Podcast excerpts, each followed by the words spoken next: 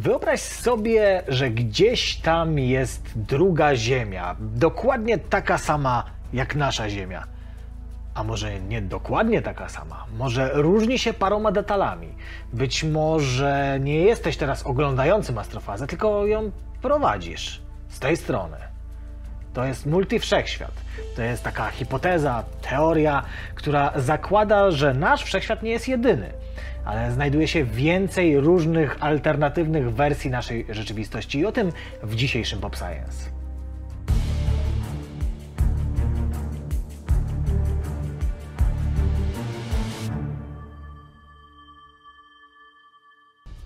Leszku, czy to możliwe, że nie masz na imię Leszek, tylko Stanisław, jesteś brunetem i nie zajmujesz się tym, czym się zajmujesz, a jednocześnie jesteś sobą?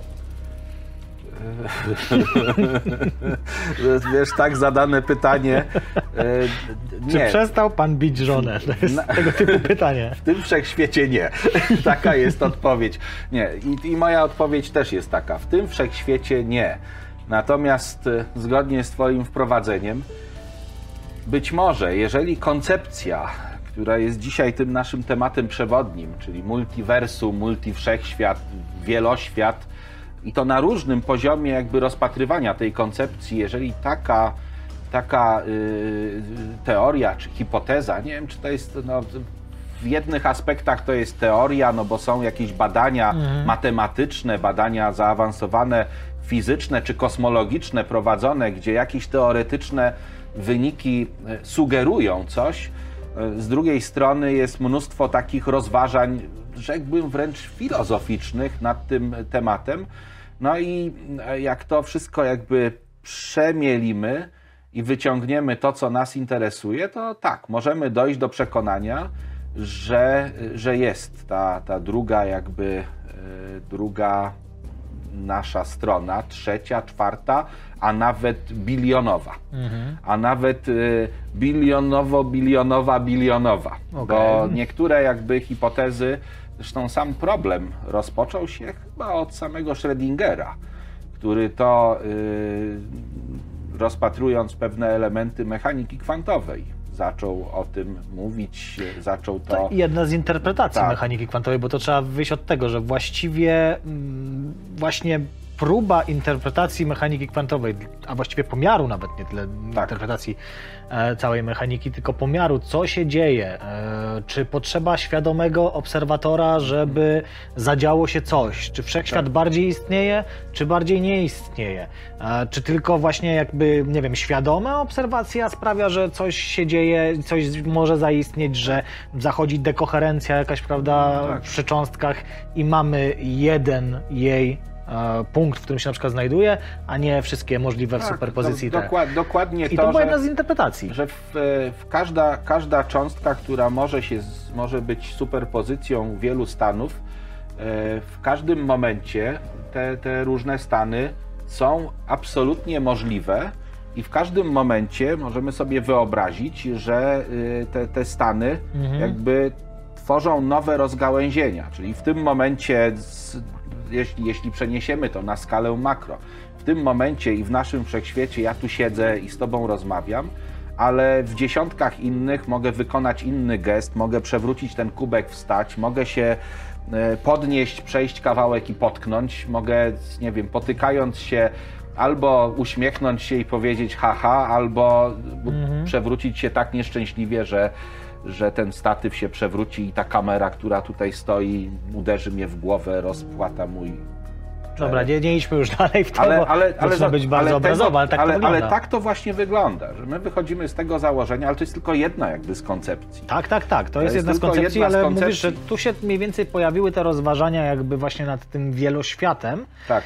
Czyli mamy, okej, weźmy sobie najprostszy przykład eksperymentu z podwójną szczeliną, bo na tym można to fajnie zobrazować. Puszczamy sobie pojedynczy elektron, który przechodzi niejako przez dwie szczeliny, Tak. interferuje sam ze sobą. No i potem na ekranie mamy na przykład wzór interferencyjny. E, w momencie pomiaru on jakby się uściśla i widzimy, że na przykład przechodzi tylko sobie jedną jedną, szczelinę. Więc tak jakby to jest Magia. znane, nam już wielokrotnie o tym mówiliśmy. I co tu jest ciekawego? Gdzie tu jest ten wieloświat? Otóż w tym miejscu, że jedna z tych interpretacji twierdzi, że to nie jest ani fala pilotująca, bo i taką mamy interpretację, czy tam gdzieś tam to, że cząstka jest i, i falą, i cząstką naraz, tylko że dochodzi do podziału niejako wszechświata w tym momencie. E, Jeden elektron przejdzie sobie, znaczy elektron przejdzie sobie nie jedną ścieżką, nie obiema naraz, tylko raz tutaj jedną, w innym wszechświecie drugą. I w ten sposób miałoby to działać, więc, więc wszechświaty albo interferują ze sobą, albo nie i albo... I mnożą się. Tak. I... mnożą się i teraz zobacz, mnożą się tak, że nam się może wydawać. Ty powiedziałeś o skali makro, nie? że ja mogę wypić albo nie wypić sobie tej kawy tutaj z tego ale kubka. Na, pod, na poziomie, Na poziomie są, cząstek. Są, są cząstki, tak. Z ilu cząstek składamy się my? To są niewyobrażalne po 10 prostu. do 42 z tego co pamiętam. I Tak. tyle wszechświatów powstaje w każdej, W każdej- nanosekundzie w każdej, tak naprawdę. w każdym nie? czasie planka, w każdym uderzeniu Dokładnie. zegara planka, jak gdzieś, e, gdzieś e, liczbę... Tylko w jednym ciele. Tak, jednym. tak. Jak gdzieś liczbę znalazłem, nie wiem na ile ona jest, bo wiesz, no, to, to przecież bez sensu to wszystko próbować, e, porachować, ale ktoś to zrobił i wychodzi mu, że jeżeli rzeczywiście wszechświat, nasz ten wszechświat, bo to w ramach naszego wszechświata Mhm. tworzą się te alternatywne niejako rzeczywistości, że jeżeli tak jest w istocie, to od y, tych 13,7 miliarda lat mamy y, mniej więcej 10 do potęgi 800 wszechświatów do dyspozycji, które od samego początku jakby tworzą różne ścieżki i tworzą różne drogi. Te cząstki, które na początku, po wielkim wybuchu, oczywiście to były takie, no, te, te rozety rozgałęzień, tak? Mhm. One nie były takie bardzo liczne, bo tam były te tylko pojedyncze supercząstki, ale wtedy właśnie rodziło się to, co dzisiaj naszym wszechświatem rządzi. I tutaj są te różne jakby klasyfikacje wieloświatów. Może to być zwykłe rozszerzenie naszego świata, ale może być też może być też sytuacja taka, znaczy zwykłe rozszerzenie, czyli, no, czyli co, że mamy ten świat, w którym rozmawiamy, a ten inny obok, gdzie, e, gdzie e, się pobijemy, tak? To jest świetne pytanie też, które może potem sobie tutaj też zadamy, gdzie jest to obok, nie? Tak, gdzie jest to obok? No to, to jest, oj, to, to już tutaj jest y, zupełnie y, inny odlot. Natomiast na począt, w początkowych fazach rozwoju naszego wszechświata przecież te warunki fizyczne się tworzyły, ustalały się stałe fizyczne. Przecież wystarczy, że e, jakaś stała struktury subtelnej dla takiego czy innego oddziaływania, dla oddziaływania elektromagnetycznego, tam jest 1 przez 120, chyba 7, że ona będzie zmienna troszeczkę. Tak, tam de- 127. tak, de, delikatnie będzie, o, będzie się w tym, w tym mianowniku będzie o jedną, o, o jeden będzie inna wartość i to spowoduje, że te oddziaływania będą działać zupełnie inaczej, zupełnie inne będą właściwości tworzących się atomów. e, Albo nie powstaną w ogóle. albo nie powstaną w ogóle. I, I tych wszechświatów jest zapewne bardzo dużo, takich, gdzie są inne stałe fizyczne, są zupełnie inne warunki. Także kwestie, to jest jeny. To ja Zaczynasz temat, który jest taki, że tutaj możemy popłynąć w. 10 różnych kierunkach. I słuchaj, skoro pop i science, to ja od razu przejdę do pop. Pewnie bardzo dobrze wam znana e, jest, e, moi drodzy, e, kreskówka, która nazywa się Rick and Morty. A, Tam wieloświat jest Absolutnie. ogrywany, bo tam mamy te Tak. wymiary inne, prawda? Tak. Między którymi się e, Rick e, i Morty przenoszą za Tak. pomocą specjalnej technologii. Natomiast wspomniałeś o tej stałej subtelnej.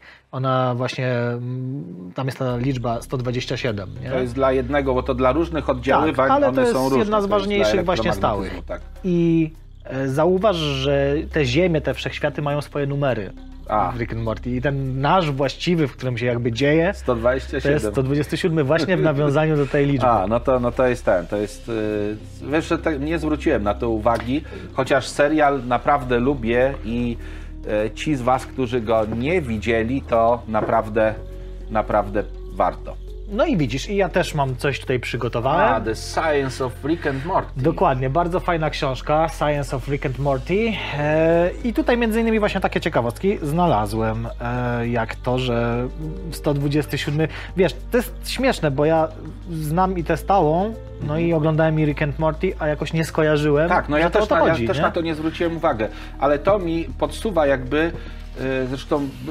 myśleliśmy już o tym i gdzieś tam taka rozmowa była, żeby y, któryś, z którejś z naszych spotkań dotyczyło nauki w, w filmach.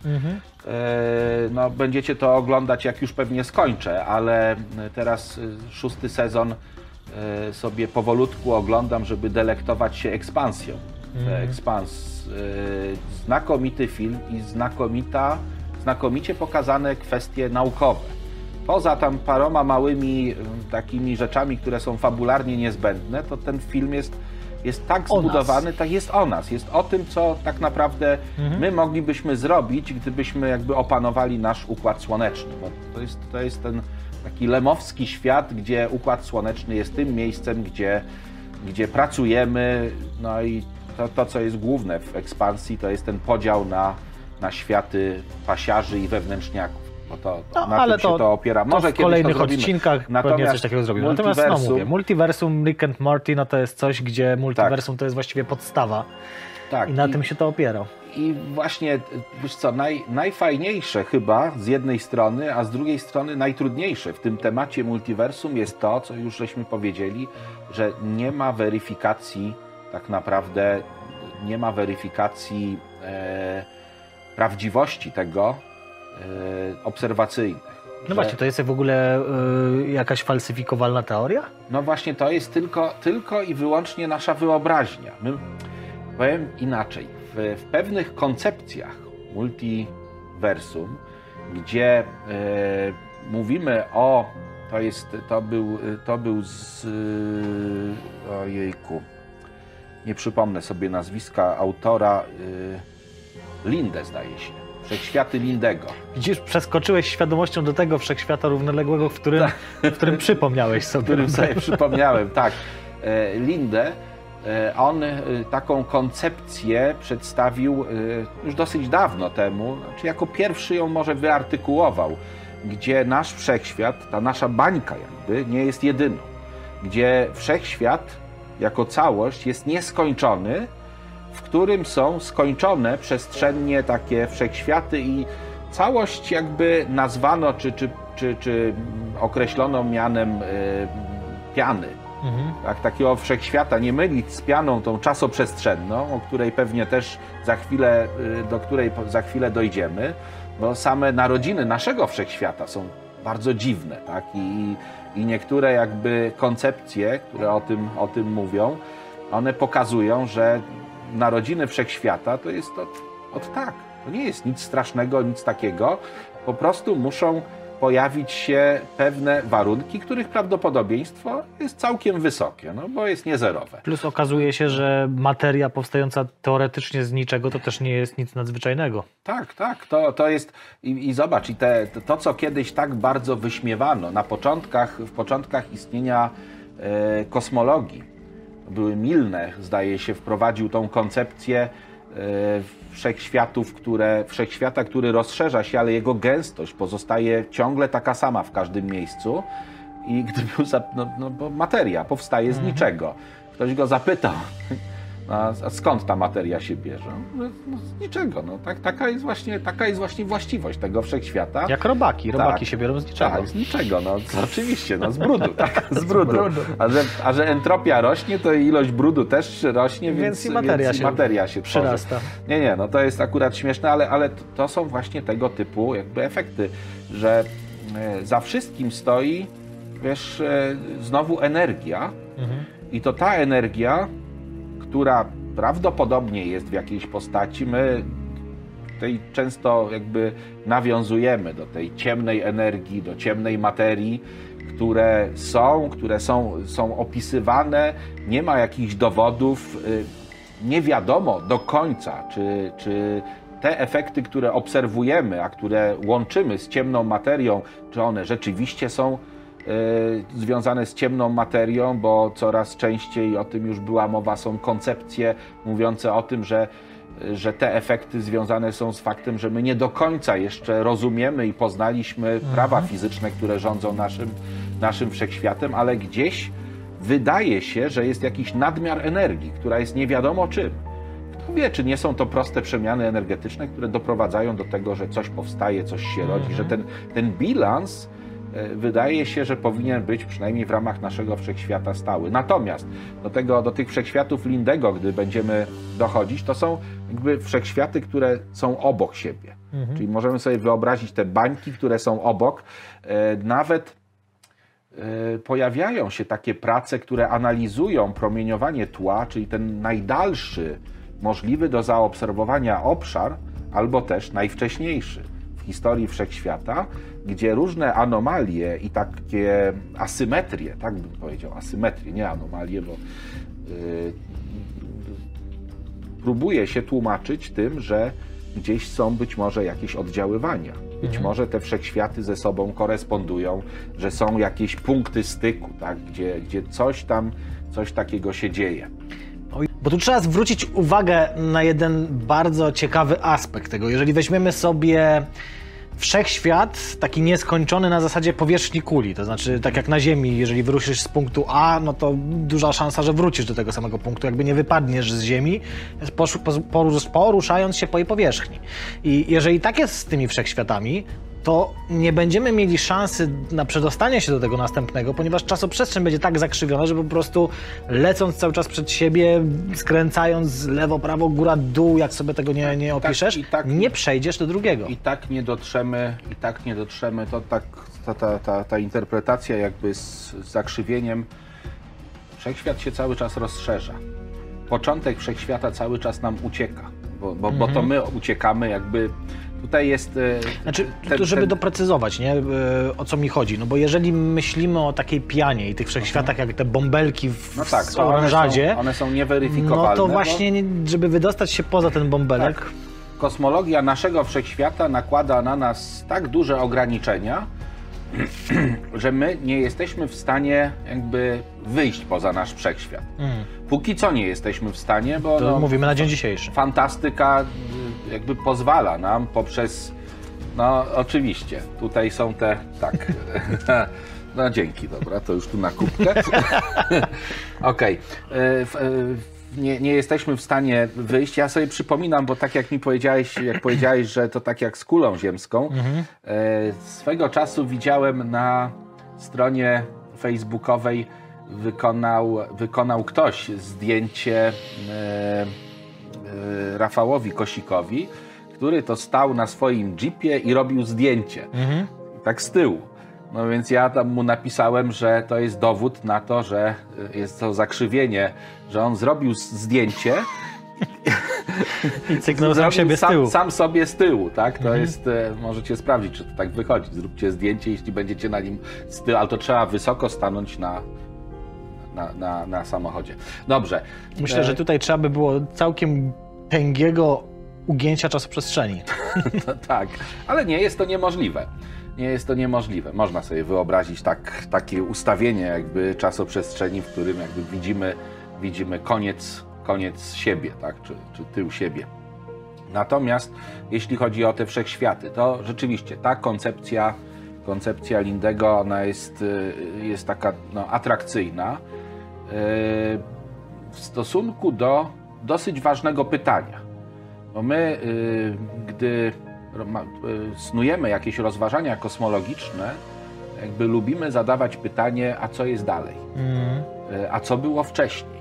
Tak? A, a, a co jest jakby poza granicami? My cały czas chcemy przesuwać te granice i tutaj niestety ta kosmologia i ten nasz wszechświat, w którym żyjemy, ta fizyka, w ramach której operujemy, nie za bardzo pozwala nam te granice przesuwać, więc rodzą się tego typu koncepcje, że nasz wszechświat nie jest, e, nie jest jedynym, że cały wszechświat jest nieograniczenie wielki, już rzeczywiście ta, ta, ta, ta nieograniczoność e, nam wychodzi i składa się to tak jak no, częste przedstawienia właśnie na, na ilustracjach, że jest wiele takich baniek. Tak? Czyli ten nadwszechświat. Taki nadwszechświat, tak. Tylko, że oczywiście to rodzi kolejne pytanie, Co jest co nadwszechświatem? jest nad wszechświatem? No więc tutaj to jest taka, taka ślepa uliczka, w którą możemy zabrnąć. Wiesz, co ciekawe, jakby obliczenia, fizyka pokazują też, że wcale nie musi być nic na zewnątrz i nie musi być też nic przed.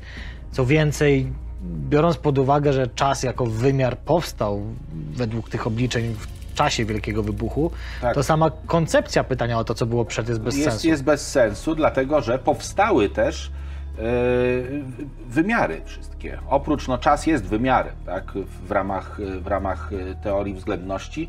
Natomiast e, wszystkie wymiary, obojętnie czy będziemy tutaj rozważać najzwyklejszy model czterowymiarowy, gdzie czas jest tym czwartym wymiarem, albo te bardziej zaawansowane matematycznie modele siedmio czy nawet jedenastowymiarowe, Albo i dwudziestoparu. Albo i tak, gdzie, gdzie wszechświat może być na przykład wszechświatem branowym, tak? Ten, ten wszechświat, który jest podzielony na te niżej, czyli jest wysokowymiarowy, a w jego ramach mamy multum y, niżej wymiarowych, takich y, podprzestrzeni, można powiedzieć.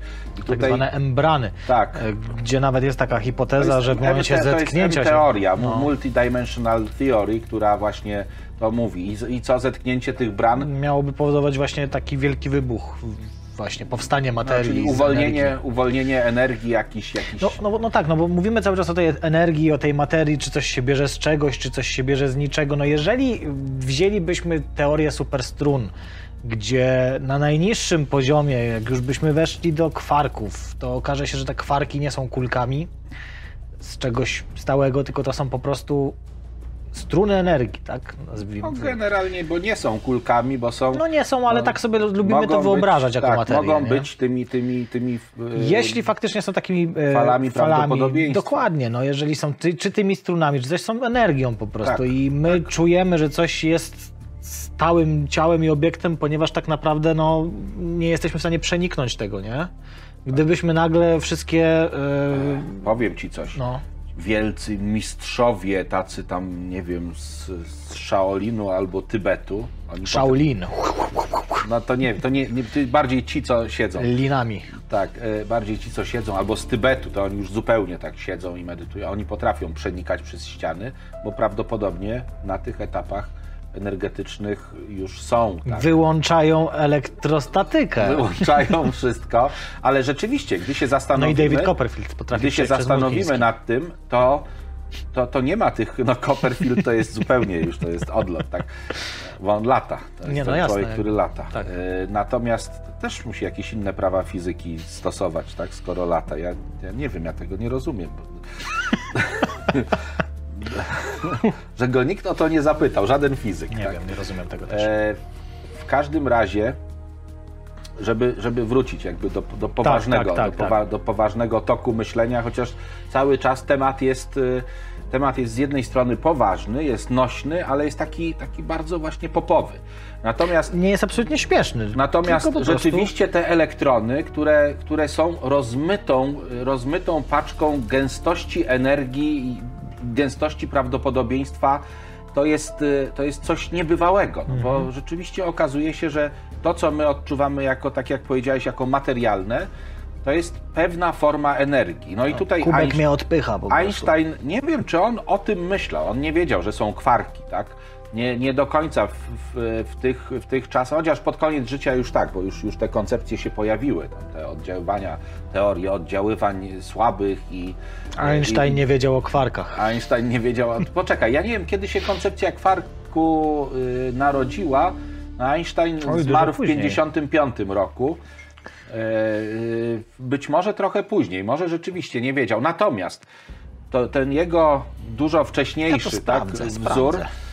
Tak, kiedy, kiedy, koncepcja kwarki? kwarka A ty się mów, a ja sprawdzę, kiedy kwark. E, Ten jego wzór E równa się, chciałem powiedzieć, nie jest równe mc kwadrat, ale to, Możesz- możesz pisać, to, to, już, to już było. Nie, nie możesz. Nie, nie mogę, ale dobra, to, to wiesz, to, to jest, wzór jest na tyle prosty, że, Ogarniecie. że zaraz to ogarniemy. Dobra, dobra, no spokojnie No. tam ten ja sobie tam... E, e jest równe, wzór E jest równe mc kwadrat, tak? O, coś tu się ten, coś tu się włączyło. A, widzisz, wcisłem. Albo ty wcisłeś. Dobra, przepraszam, przez pomyłkę. Tak, mamy, czyli, czyli znowu jeden z, zobaczcie, to jest wszystko, moi drodzy, wszystko jest związane z, znowu z zasadą zachowania energii. Wszystko jest energią. E E jest równe masa razy prędkość światła do kwadratu. Tak, gdzie no, prędkość światła, y, prędkość światła jest y, tą jedną z trzech, i tutaj też warto o tym zawsze przypominać, jedną z trzech stałych fizycznych. C prędkość światła, H stała planka, albo H przez 2pi to jest ta kreślona stała planka, no i duże, duża litera G stała grawitacyjna. To właśnie z tych trzech wartości Max Planck zbudował e, te wartości o wymiarze czasu, o wymiarze energii i to właśnie kombinacje tych trzech wartości e, dały nam coś takiego jak, jak masa Plancka, jak czas Plancka, tak, e, jak czas Plancka to jest tam w przybliżeniu 10 do minus 33 sekundy chyba. I jeszcze rozmiar Plancka to jest y, odległość, jaką światło przebiega w takim czasie, to jest chyba 10 do minus 44 e, metra, ale nie jestem pewny, musicie sprawdzić. Natomiast sprawdziłem e, Tak? kwarki. Tak? Einstein, Einstein nie wiedział o kwarkach. Nie wiedział, bo kiedy kwarki? Kwarki, e, właściwie teorię kwarków niezależnie wysunęło dwóch fizyków, Murray Gell-Mann i George Zwick w A. 1964 roku. Gellman to jest jeden z tych, którzy, którzy Seldom i Grasham i Gellman Gellman, oni dostali Nobla, wszystko tam, to było niesamowicie się Nobel rozbijała dla wtedy, wszystkich. wtedy. Tak, ja... Słuchaj, napiszmy w imieniu siebie do Norwegii. Że chcemy Nobla? No co, Za dlaczego co? nie? Nie wiem za co, za... ten- Napiszmy bezczelnie i buńczucznie, Bu- żeby sami wymyślili, za co przyznać Za nam co Nobla. przyznać nam Nobla, a my to ewentualnie zrobimy lub nie. Dokładnie. Ja już nawet nie chcę tam jechać. Ważne, żeby kasę przyznać strzelali na Dokładnie, tak i, zrobimy. I medal dali. Natomiast y, wszystko jest energią. Y, to, czy jest to y, postrzegane jako masa, czy jako, jako promieniowanie elektromagnetyczne, czyli strumień fotonów, czy jako nie wiadomo jeszcze jakie nieodkryte formy energii, to wszystko jest y, jakby podlega temu procesowi, który ja wierzę głęboko, że jest jakby u podstaw naszego przynajmniej wszechświata, czyli jeszcze raz to powtórzę, zasada zachowania energii. To też rodzi dla tych naszych rozważań innych, które gdzieś tam snuliśmy w różnych spotkaniach, kwestie związane z, w ogóle z energią i tą energią, którą my wykorzystujemy e, w taki czy inny sposób. Natomiast to jest jakby teraz inny, inny temat, ale wiesz co? Żebyśmy do innego multiversum nie Żebyśmy przeskoczyli. Nie przeskoczyli, tak, bo, bo fantaści, ja już tak właśnie myślałem o tym, żeby już przeskoczyć do innego multiversum i też pokazać, jakie mogą być konsekwencje, ale to może, może za chwilę. E, Bo tak, nasz wszechświat, e, o, jak tak zmienię, Tak. i, i jest ten, jest wielki wybuch, tak? I teraz uwaga, żeby to było dla nas oczywiste. Wielki wybuch to jest tu. Tak, z tej strony. Dokładnie. Bo, bo my też czasami źle do tego podchodzimy, bo my sobie wyobrażamy, że ten wielki wybuch to był taki jak wybuch granatu, czy jakiejś tam bomby w kosmosie, w serialu, czy, czy w filmie fantastycznym. Tak, i wszystko się rozleciało. E, otóż nie, wtedy powstał czas, powstała przestrzeń i ten wielki wybuch w stosunku do elementów, które jakby tworzą przestrzeń, on się oddala i otacza nas. Tak? My, y, tutaj mi się przypomina taki, taki dowcip o matematyki, fizyk i o tym, żeby jak największą przestrzeń y, zająć. I, I właśnie, właśnie tam kombinowali różni ekonomiści, i, a matematyk, y, matematyk Bo to było tak, że jeden tam jakiś kwadrat, drugi Tak, jakieś tam tak. koło, że tutaj, prawda, on ogranicza połowę Ziemi tak, gdzieś tam, tak, tak. a matematyk, Y, Narysował kółko dookoła siebie, tak? tak, to jest matematyk, Tak, to są ramiona. Tak. I otoczył się tym kółkiem i powiedział, że jest na zewnątrz swojego terenu. Czyli, czyli wszystko dookoła niego było jego terenem, a on to zewnętrzne. I tak jest właśnie z wielkim wybuchem. Że ten wielki wybuch nas otacza. On jest na zewnątrz nas, z naszego punktu widzenia, ale de facto, e, jak pomyślimy, to przecież promieniowanie tła, ono jest wszędzie tu dookoła, w każdym centymetrze sześciennym dookoła Was tutaj jest, jak się szacuje, około 400 fotonów, e, które powstały 300 tysięcy lat po wielkim wybuchu, wtedy kiedy oddzieliło się to tak, oddzieliła się materia od promieniowania. To też jest ciekawe założenie, no bo skoro przestrzeń się rozciąga, I, o, i To to, jest coraz być- dziwniejsze. Jest ich coraz mniej i one mają Powinno coraz mniejszą. coraz mniej, tak, nie? i mają coraz mniejszą energię. Czyli tak, kiedyś było więcej. Tak, dlatego, dlatego y, ta temperatura promieniowania tła, tak, ona, ona jest teraz na tym poziomie, na jakim jest. To promieniowanie, my tak naprawdę, żeby też było wiadomo, my y, je, będąc tutaj, my mierzymy promieniowanie tła w każdym z kierunków, tak? Mhm. w, każdy, w każdym z kierunków, tak jak pirometrem mierzy się temperaturę, czyli my patrzymy w tamtym kierunku tyle, w tym Ale tyle. trzeba pamiętać czyli... o tym, że się poruszamy i to też ma znaczenie. No oczywiście, to jest jakby pierwsza rzecz, którą, którą e, robią, robią ci naukowcy, którzy analizują e, dane. Dawniej to był, to był m, ten WMAP, jeszcze wcześniej, nie pamiętam jak się ten pierwszy nazywał, taki, który zmapował ten satelita. WMAP, Planck i... Planck, Planck to jest ten ostatni, tak? Wiem, wiem, wiem, wiem, właśnie A próbuję ten, a ten cofnąć się. wcześniejszy, dobrze, mniejsza o to. Natomiast y, ten rozkład promieniowania, on często jest tak robiony. Ta mapa miała tutaj gorące miejsce, a tutaj miejsce zimne. Y, I to wiązało się z faktem, że y, my się poruszamy, tak? W tym naszym czy w ramach tego, tego układu odniesienia, więc to wszystko trzeba oczywiście y, to odjąć, a tutaj dodać, tak, żeby, żeby wyrównać. Kobe. Kobe, tak, pierwszy był Kobe, tak, potem był WMAP i, i, i te teraz, te teraz jest Planck, tak, te, ten, który robi to. Mhm. I pewnie będą Już kolejne. chyba, już chyba skończył swoją misję Planck, ale pewnie będzie kolejny.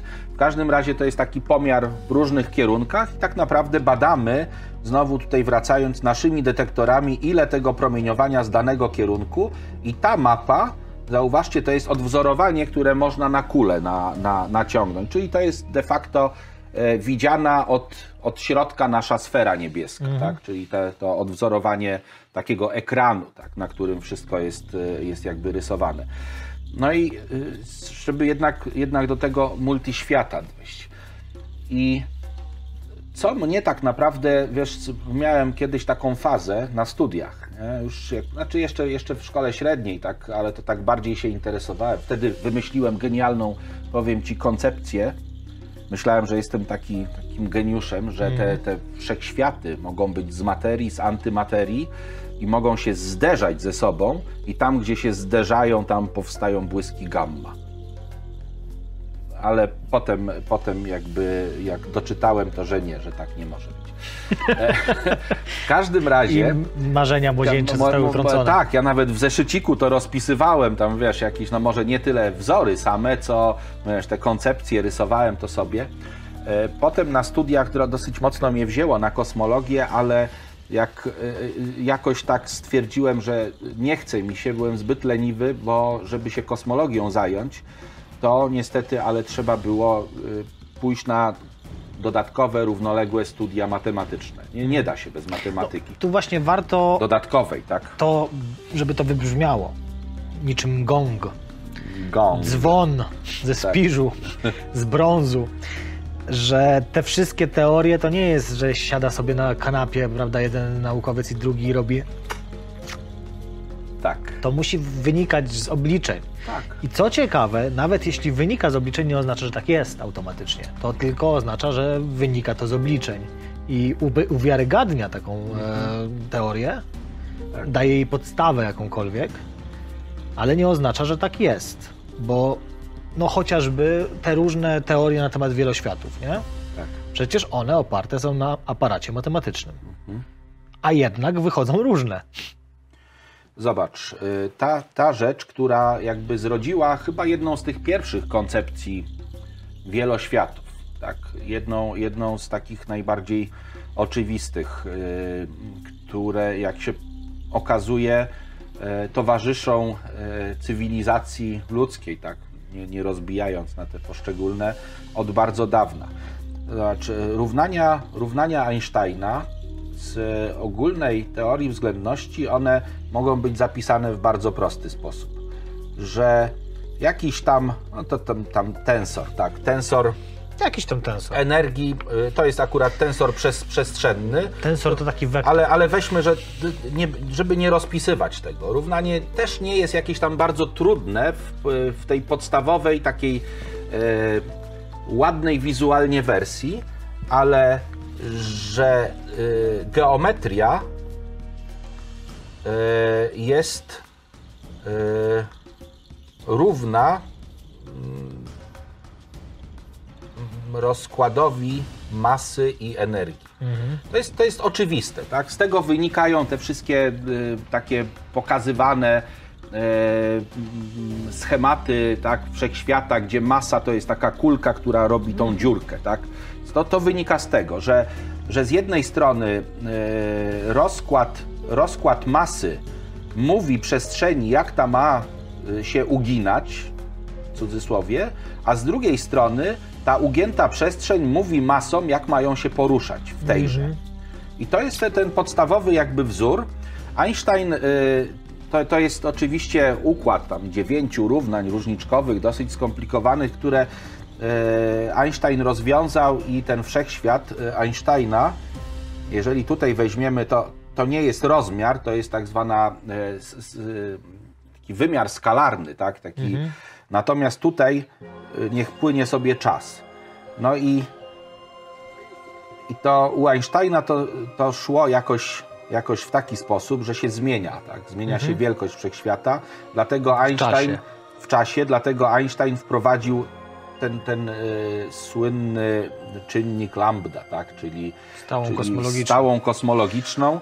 Natomiast, i tutaj wiem, że tak mogę to wytrzeć. Tak, dokładnie. O, Brawo. Ale, I już wiemy, za co Nobla dostaniesz. Tak, o. Ogarnąłeś. Za, za ogarnięcie gumki, tak? Elektroniczna gumka. Dokładnie. Natomiast e, e, po pierwsze, tymi równaniami e, zajęło się wielu matematyków. Między innymi zajął się ten belgijski ksiądz profesor Lumière? Lemaitre, Lemaitre, Lemaitre. I Nie, on... nie, nie potrafię mówić w tym języku. Lemaitre, Lemaitre. Lemaitre. Lumière, jakoś E, tak. tak. e, I Lemaitre e, akurat e, w 1926 roku był na wykładzie Edwina Hubble'a i Edwin Hubble prezentował takie swoje pierwsze, jeszcze nieopublikowane dane pokazujące, że galaktyki uciekają. Hubble pokazał to. On dopiero trzy lata później, bo on nie za bardzo, on, on się trochę bał tej interpretacji właśnie związanej z rozszerzaniem się wszechświata pokazał te dane, nie za bardzo mówiąc, co to może znaczyć, ale Lemaitre był tym tak zafascynowany, że jakby przeliczył od nowa, e, od nowa równania Einsteina, prze, przeliczył te modele, no i mu wyszło, wyszło mu tak, że wszechświat będzie się rozszerzał. Tam się pojawił też taki czynnik skali, to było też k, które może być równe 0 albo plus minus 1, tak? Czyli e, przestrzeń ma tą swoją e, kurwaturę, tak? Krzywiznę. Może być albo sferyczna, albo płaska, albo taka ujemna, czyli taki kształt taki dziwny, Siodła siodłowy, mówi się siodłowy. Tak. I Chociaż z badań tego promieniowania tła wynika, że jest płaska. No, to jest tak, jeżeli jest bliska, bardzo bliska, no ale my jesteśmy na takim etapie, gdzie bardzo trudno jest powiedzieć, e, w którą stronę to wszystko pójdzie. Bo jeżeli weźmiemy te czynniki krzywizny, to tutaj mogą być trzy rozwiązania. Jedno jest takie, drugie takie, a trzecie takie. Czyli mamy, no tak, I te trzy rozwiązania, tutaj jest, tutaj jest 0, tutaj jest 1, a tu jest minus 1 zdaje się, albo się zapadniemy, albo, albo odwrotnie. albo się rozgrywiemy. E, tak, i teraz tak, e, Lemaitre mówił o tym, no bo oczywiście on zauważył, tak, że jak w czasie będziemy się cofać do t równego 0, to rozmiary, czynnik skali, tak, wszechświata, będzie się zbliżał do, do zera. E, On tutaj mówił o czymś, zobacz, to było, to był, dla mnie to jest nadzwyczajne, bo to był ksiądz normalny, tak, który y, no, wychował się, jakby był kształcony poza fizyką oczywiście i matematyką też w tych teologicznych aspektach. A mimo to tutaj właśnie to prajądro on wprowadził. No dobra, ale to jakby nie widzę problemu. E, Nawet bym powiedział, że to jeszcze bardziej pasuje do, do jego, że tak powiem, podejścia do życia. No, No ma tak. punkt stworzenia. Ma Kurde. punkt stworzenia, ma palec, bo tutaj jest, y, zobacz, tutaj jest ta, ta, ta, ta, ta dłoń taka, Zapomniałeś Nie, o nie. kciuku. y, źle, bo y, ten, źle to, źle to zrobił. Tak, tak, to miało być od, w ten Pokaż, sposób. pokaż, pokaż. Po prostu robisz tak. Cyk, cyk, cyk, cyk. O, no I jest. rączka jest. I to jest ten palec, palec Boży, tak, który on tam wstawił. Natomiast e, za sprawę zabrał się w latach 40. George Gamow. To był, e, tam też jest taka historia o tych, o tych e, dawnych, dawnych e, rosyjskich, później radzieckich uczonych. Wiemy, kto gamę wymyślił. Tak, to gamy, kto wymyślił gamy. Gamow. George Gamow akurat miał to chyba szczęście, że, że wyjechał y, z Rosji i został obywatelem y, Ameryki i tam jakby babrał się w tym, co lubił, czyli w fizyce, w tym również w kosmologii. I on się zabrał za te modele i zabrał się za nie od strony termodynamicznej. No i e, oczywiście wynik był jak najbardziej tutaj poprawny, przeliczał to jeszcze raz, ale doszedł do wniosku, że jeżeli tutaj mamy jakąś tam gęstość, tak, na naszym poziomie ta średnia gęstość wszechświata to jest tam ileś cząstek średnio na metr sześcienny, ale jeżeli będą się zmniejszać rozmiary w czasie, to ta gęstość będzie rosła. Jak byśmy mieli jakąś bańkę i gaz coraz bardziej ścieśniali, no to jego rozmiary, gęstość będą rosły, ale będzie rosła też temperatura. Mhm. To, to wynika z tych, z tych najprostszych jakby rozważań, gdzie mamy w zasadzie trzy, trzy wartości związane z gazem i to są, to są, te, to są te podstawowe równania przy, stałym, e, przy stałej temperaturze, przy No tak, stałym ciśnienie rośnie, temperatura prawo, rośnie. prawo Boyla, Mariotta, tam te, te inne. E, więc on zauważył, że tutaj ta temperatura osiągnie jakieś niespotykane wartości, gęstość też. No i doszedł do wniosku, że wszechświat mógł mieć swój początek w wielkim, e, to jest Big Bang. Big Bang. Tak, i, i to właśnie George Gamow, chyba 44 albo 5 rok, y, wprowadził to pojęcie Big Bang. Co więcej, George Gamow pokazał, że w pewnym momencie, gdy się wszechświat rozszerzał, to jest tak, jak zauważ, jesteśmy w gęstym dymie, tak? Powiedzmy, albo w gęstej jakiejś mgle. I gdy mamy latarkę, no to świecimy tą latarką i to światło w zasadzie nie jest widoczne, jak jest to bardzo gęste. Ale jest taki moment, że to się rozrzedza na tyle, że to światło przenika. Możecie jest, sobie zobaczyć coś takiego, jak we mgle jedziecie tak, to jest- samochodem. Jak jest taka gęsta, naprawdę gęsta mgła, to widzicie, że normalnie z daleka już widać przecież samochód nadjeżdżający jego światła, a tutaj nagle, nie wiem, 30-40 metrów przed tobą i dopiero znaczy, to jest, to jest, wiesz, y, to jest bardzo daleka analogia, żeby. No, ale, ale tu chodzi o to, żeby, żeby pokazać tak, że te fotony, one nie były związane. To nie było tak, że foton musiał za każdym razem z jakąś tam cząsteczką wejść w reakcję, że on w pewnym momencie miał już tyle miejsca, że mógł sobie zacząć swobodnie latać. Mhm. Y, I George Gamow to jakby pokazał. Pokazał też, że te fotony powinny mieć swoje maksimum ze względu na temperaturę. On tam oszacował na 10 czy 15 kelwinów, że muszą mieć swoją, jakby swoje maksimum zgodnie z rozkładem Plancka e, w okolicach e, mikrofal, tak, podczerwieni.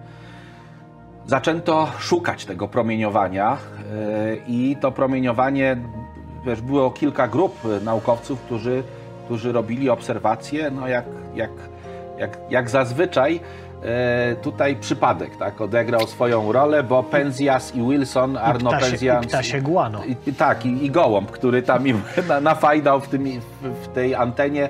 De facto ta antena jest tam y, koło Nowego Jorku, ona w obserwatorium niedaleko. Oni wywieźli tego gołębia, a potem niestety gołąb wrócił z Kubaniec i znowu im zakłócał. No i ja teraz nie pamiętam, który, czy Penzias, czy Wilson, ale we swoich wspomnieniach, gdy spytali go, no i co w końcu z tym gołębiem się stało, no, no nic, wziąłem dubeltówkę. To takie, no, No, Pięknie. no, no ale wiesz, No. no. No, nie chciał się wynieść. Sugestie były dosyć oczywiste. Kwestie były oczywiste. E, W każdym razie oni zauważyli, że jest pewna nadwyżka promieniowania przy tam przy jakichś innych obserwacjach astronomicznych, a że wiedzieli, że jest takie, takie właśnie poszukiwanie tego promieniowania, no to, no to stali się jego mimowolnymi odkrywcami i też dostali za to Nagrodę Nobla. Tak? A warto tutaj nadmienić, że testowali tak naprawdę antenę dla firmy telekomunikacyjnej, w której Tak. pracowali, no bo jakby Tak. mieli się zajmować właśnie przesyłem informacji na odległość. Dokładnie. W każdym razie e, stąd mamy właśnie to promieniowanie tła, ale ja chciałbym coś innego tutaj pokazać, jeśli mogę. Proszę bardzo. No zobacz, jeżeli tutaj mamy nasz czas, tutaj jest ten wymiar jakiś tam, powiedzmy, no, no to jest powiedzmy rozmiar, żeby już tutaj nie mieszać tak w głowach. To jest taka pewna wielkość, którą można skojarzyć z rozmiarem. I jeżeli teraz piszemy, że tu jest T0, no to wszechświat się nam rozwija, tak? I może się rozwinąć aż dotąd. No i teraz pytanie, co będzie w tym miejscu, a co było w tym miejscu? No tu możemy powiedzieć, że jak jest T0, no to czasu ujemnego nie ma, to on, olać sprawę. Tak? No tak. Natomiast możemy śmiało założyć, że no skoro tutaj nastąpił big crash, czyli ten wielkie, wielkie co, to, to wielkie zgniecenie, to wszechświat, kolaps. Wszech, tak, wszechświat osiągnął stan taki, w jakim był tutaj. Czyli nic nie stoi na przeszkodzie, żeby, nie wiem czy to widać, o tam kawałeczek jest, żeby znowu wybuchnąć. A jeżeli tak się stało tutaj, no to nic nie stoi na przeszkodzie, żeby to w ten sposób wyglądało. Zobacz, mamy, nazwijmy to wszechświat numer jeden, wszechświat numer dwa, nawiasie nasz. I mamy pulsujący wszechświat. Tak, i co się okazuje, Hindusi w swojej mitologii czy w swoich wierzeniach mają tak zwane dni Brahmy, Brahmy, mają ten, ten trójpodział władzy, bo jest e, Shiva, Vishnu i Brahma. Brahma ten, który podtrzymuje, Vishnu ten, który tworzy, tak, czyli Vishnu, Brahma i Shiva ten, który niszczy. I gdzieś czytałem to, że ktoś przekalkulował te jednostki, które tam są, i tam im wychodzi ileś dziesiąt miliardów e, lat, jeżeli to by w ten sposób miało wyglądać. Czyli, czyli zobacz, no. Starożytni kosmici. Tak, starożytni kosmici ich tego nauczyli prawdopodobnie. Może przyleciał kosmita, wziął jakiegoś Hindusa, mu naopowiadał bzdur, a on z tego zrobił, zrobił Tak jak wierzenia. dziecku się próbuje Tak, pokazywać, jak świat wygląda, nie? no i, to, i ono czasami, czasami tak. W każdym razie to jest ta koncepcja wieloświata, która e, była dosyć, dosyć e, e, jakby wcześnie rozważana i wręcz można powiedzieć, że już w starożytności. Tylko, że tutaj jest ten problem taki, że te światy jakby są zupełnie rozdzielne i przestrzennie, i czasowo. Dokładnie. Tutaj nie, nie nada, w te nie Tak. nada, w te nie nada, E, w Co, te nie co nada, więcej, w te nie nada. ja pamiętam, kiedyś byłem na wykładzie, na którym y, nie zrozumiałem prawie nic. Okej. Na poważnym naukowym wykładzie księdza profesora Hellera, którego no, wszyscy chyba, y, może nie wszyscy, ale większość y, oglądających astrofazę na pewno kojarzy. Y, I jeżeli już, to z książek popularno-naukowych, bo on jest znakomitym popularyzatorem wiedzy, ale niestety ja jakoś tak w szkole średniej kupiłem o historia y, kosmosu i kosmologii taką książeczkę. Cudowna książka o historii tych rozważań kosmologicznych, tych wszystkich jakby aspektów. I potem e, sięgnąłem e, w osob, osobliwy wszechświat, taką książkę. Ojejku, nowa książka Hellera. Mój Boże, jak cudownie. No nie kupiłem tę książkę, natychmiast otwieram, wychodząc z założenia takiego twierdzenie Lemat. Po prostu e, absolutnie matematycznie niezjadliwa do dzisiaj. Ja nie jestem w stanie zrozumieć e, 90% wzorów z tej książki, ich wyprowadzeń, tych, tych twierdzeń, które tam się pojawiają, tych dowodów, tych, wiesz, po prostu ja wtedy spojrzałem i mówię, Boże, co to, co to za mózg? Albo nawiedzony może, bo pan ksiądz, profesor to Albo może... wymyśla, w czasie nie, modlitwy. wiesz. Ja powiem Wszyscy ci się tam, nikt nie, jest, nie powie nic, a to wszystko zmyślone. to, powiem ci tak, i to kiedyś nawet miałem taką myśl, żeby jakieś bzdury napisać. A Podejrzewam, mu- on musi być mądry. Nie, ale słuchaj, Natomiast- prawda jest taka, że zobacz, to pokazuje, że popularyzacja musi bardzo upraszczać, bardzo spłycać, bo to tak wygląda. Fizyka kwantowa. Tam trzeba rozumieć aparat matematyczny, Tak. żeby pojąć, o Tak. co w tym chodzi, a to, co my mówimy w tych popularno-naukowych przekładach, to jest takie muśnięcie, wiesz, nie? Tak, Żebyś tak. mniej więcej, mniej Tak, więcej no ale, ale wiesz, ale od, rozumieć, od, tego, od tego jakby trzeba zaczynać. Oczywiście. I, Inaczej i- tego nie pojmiesz. No. i tak, i trzeba też... No, Zobacz, no, ty zajmujesz się matematyką, można powiedzieć, zawodowo. Mimo wszystko. Mimo, Tak. że zajmujesz się obserwacjami, to w gruncie rzeczy jest tam mnóstwo maty. Jest sporo, tak. A stanąłeś przed e, kosmologią matematyczną, wersją tejże, i nie byłeś w stanie się w to wgryźć, bo Tak, brakowało ci tak, aparatu dlatego, że, że matematycznego. w tych zastosowaniach, które ja mam, ja nie wychodzę, nie takich wychodzę rzeczy. poza, poza rachunek różniczkowy, całkowy. No i dobra, ty nie Ale- wychodzisz ale- poza rachunek różniczkowy i całkowy, a większość ludzi nie wie, co to całka i różniczka. I dlatego trzeba to uprościć, żeby mógł ktoś taki zrozumieć po prostu, o co chodzi. E, Mniej jak, więcej. Jak masz 10 i 5, to od 10 odejmiesz 5, różnica to 5. Tak. A różniczka to piąteczka. Dobra, taki żarcik, takie żarciątko. Natomiast e, zauważ, y, to co, to co chciałem powiedzieć o, o profesorze Hellerze, on badał y, to zjawisko to na granicy i on doszedł do wniosku, że nie musi być wcale wielkiego, tego wielkiego kolapsu i wielkiego wybuchu, że tutaj może być taki nie do końca jakby nieskończenie mały obszar, tak? I on się właśnie, on się właśnie tym zajmował, także tutaj y, też trochę, zobacz, ksiądz profesor, a trochę takimi swoimi badaniami tego Boga jakby gdzieś tam, ale on mówi, że Boga w liczbach, tak, w samej fizyce, w tym wszystkim, on wszędzie widzi ten palec Boży, bo jakby to, to jest jego no, yy, te, też sposób na, Słuchaj, na no bo- pogłębianie wiary. Ale to Natomiast jest, to jest właśnie tak, jak powinniśmy funkcjonować. On się nie obraża na rzeczywistość, tylko ją bada. Tak. Natomiast i to jest ten wszechświat, są różne jakby po, po aspekty tego wszechświata pulsującego. Natomiast jest ten wszechświat inflacyjny. I ten wszechświat inflacyjny najlepiej chyba y, jest y, y, zrozumieć zaczynając od parametrów Plancka. To, co już tutaj zostało gdzieś tam y, wcześniej pokazane, czyli, czyli ta, ta gęstość Plancka, to są te wartości, które są najmniejsze, jakie możemy wyznaczyć bazując na tej fizyce, którą mamy, czyli na teorii grawitacji, na teorii kwantów i na czymś, co je łączy, czyli prędkości światła, która jest jakby takim, spo, ta, ta, ta stała jest tym spoiwem. Generalnie Max Planck badał skrajne wartości. Tak, on, on jakby to też była taka gra liczb, tak?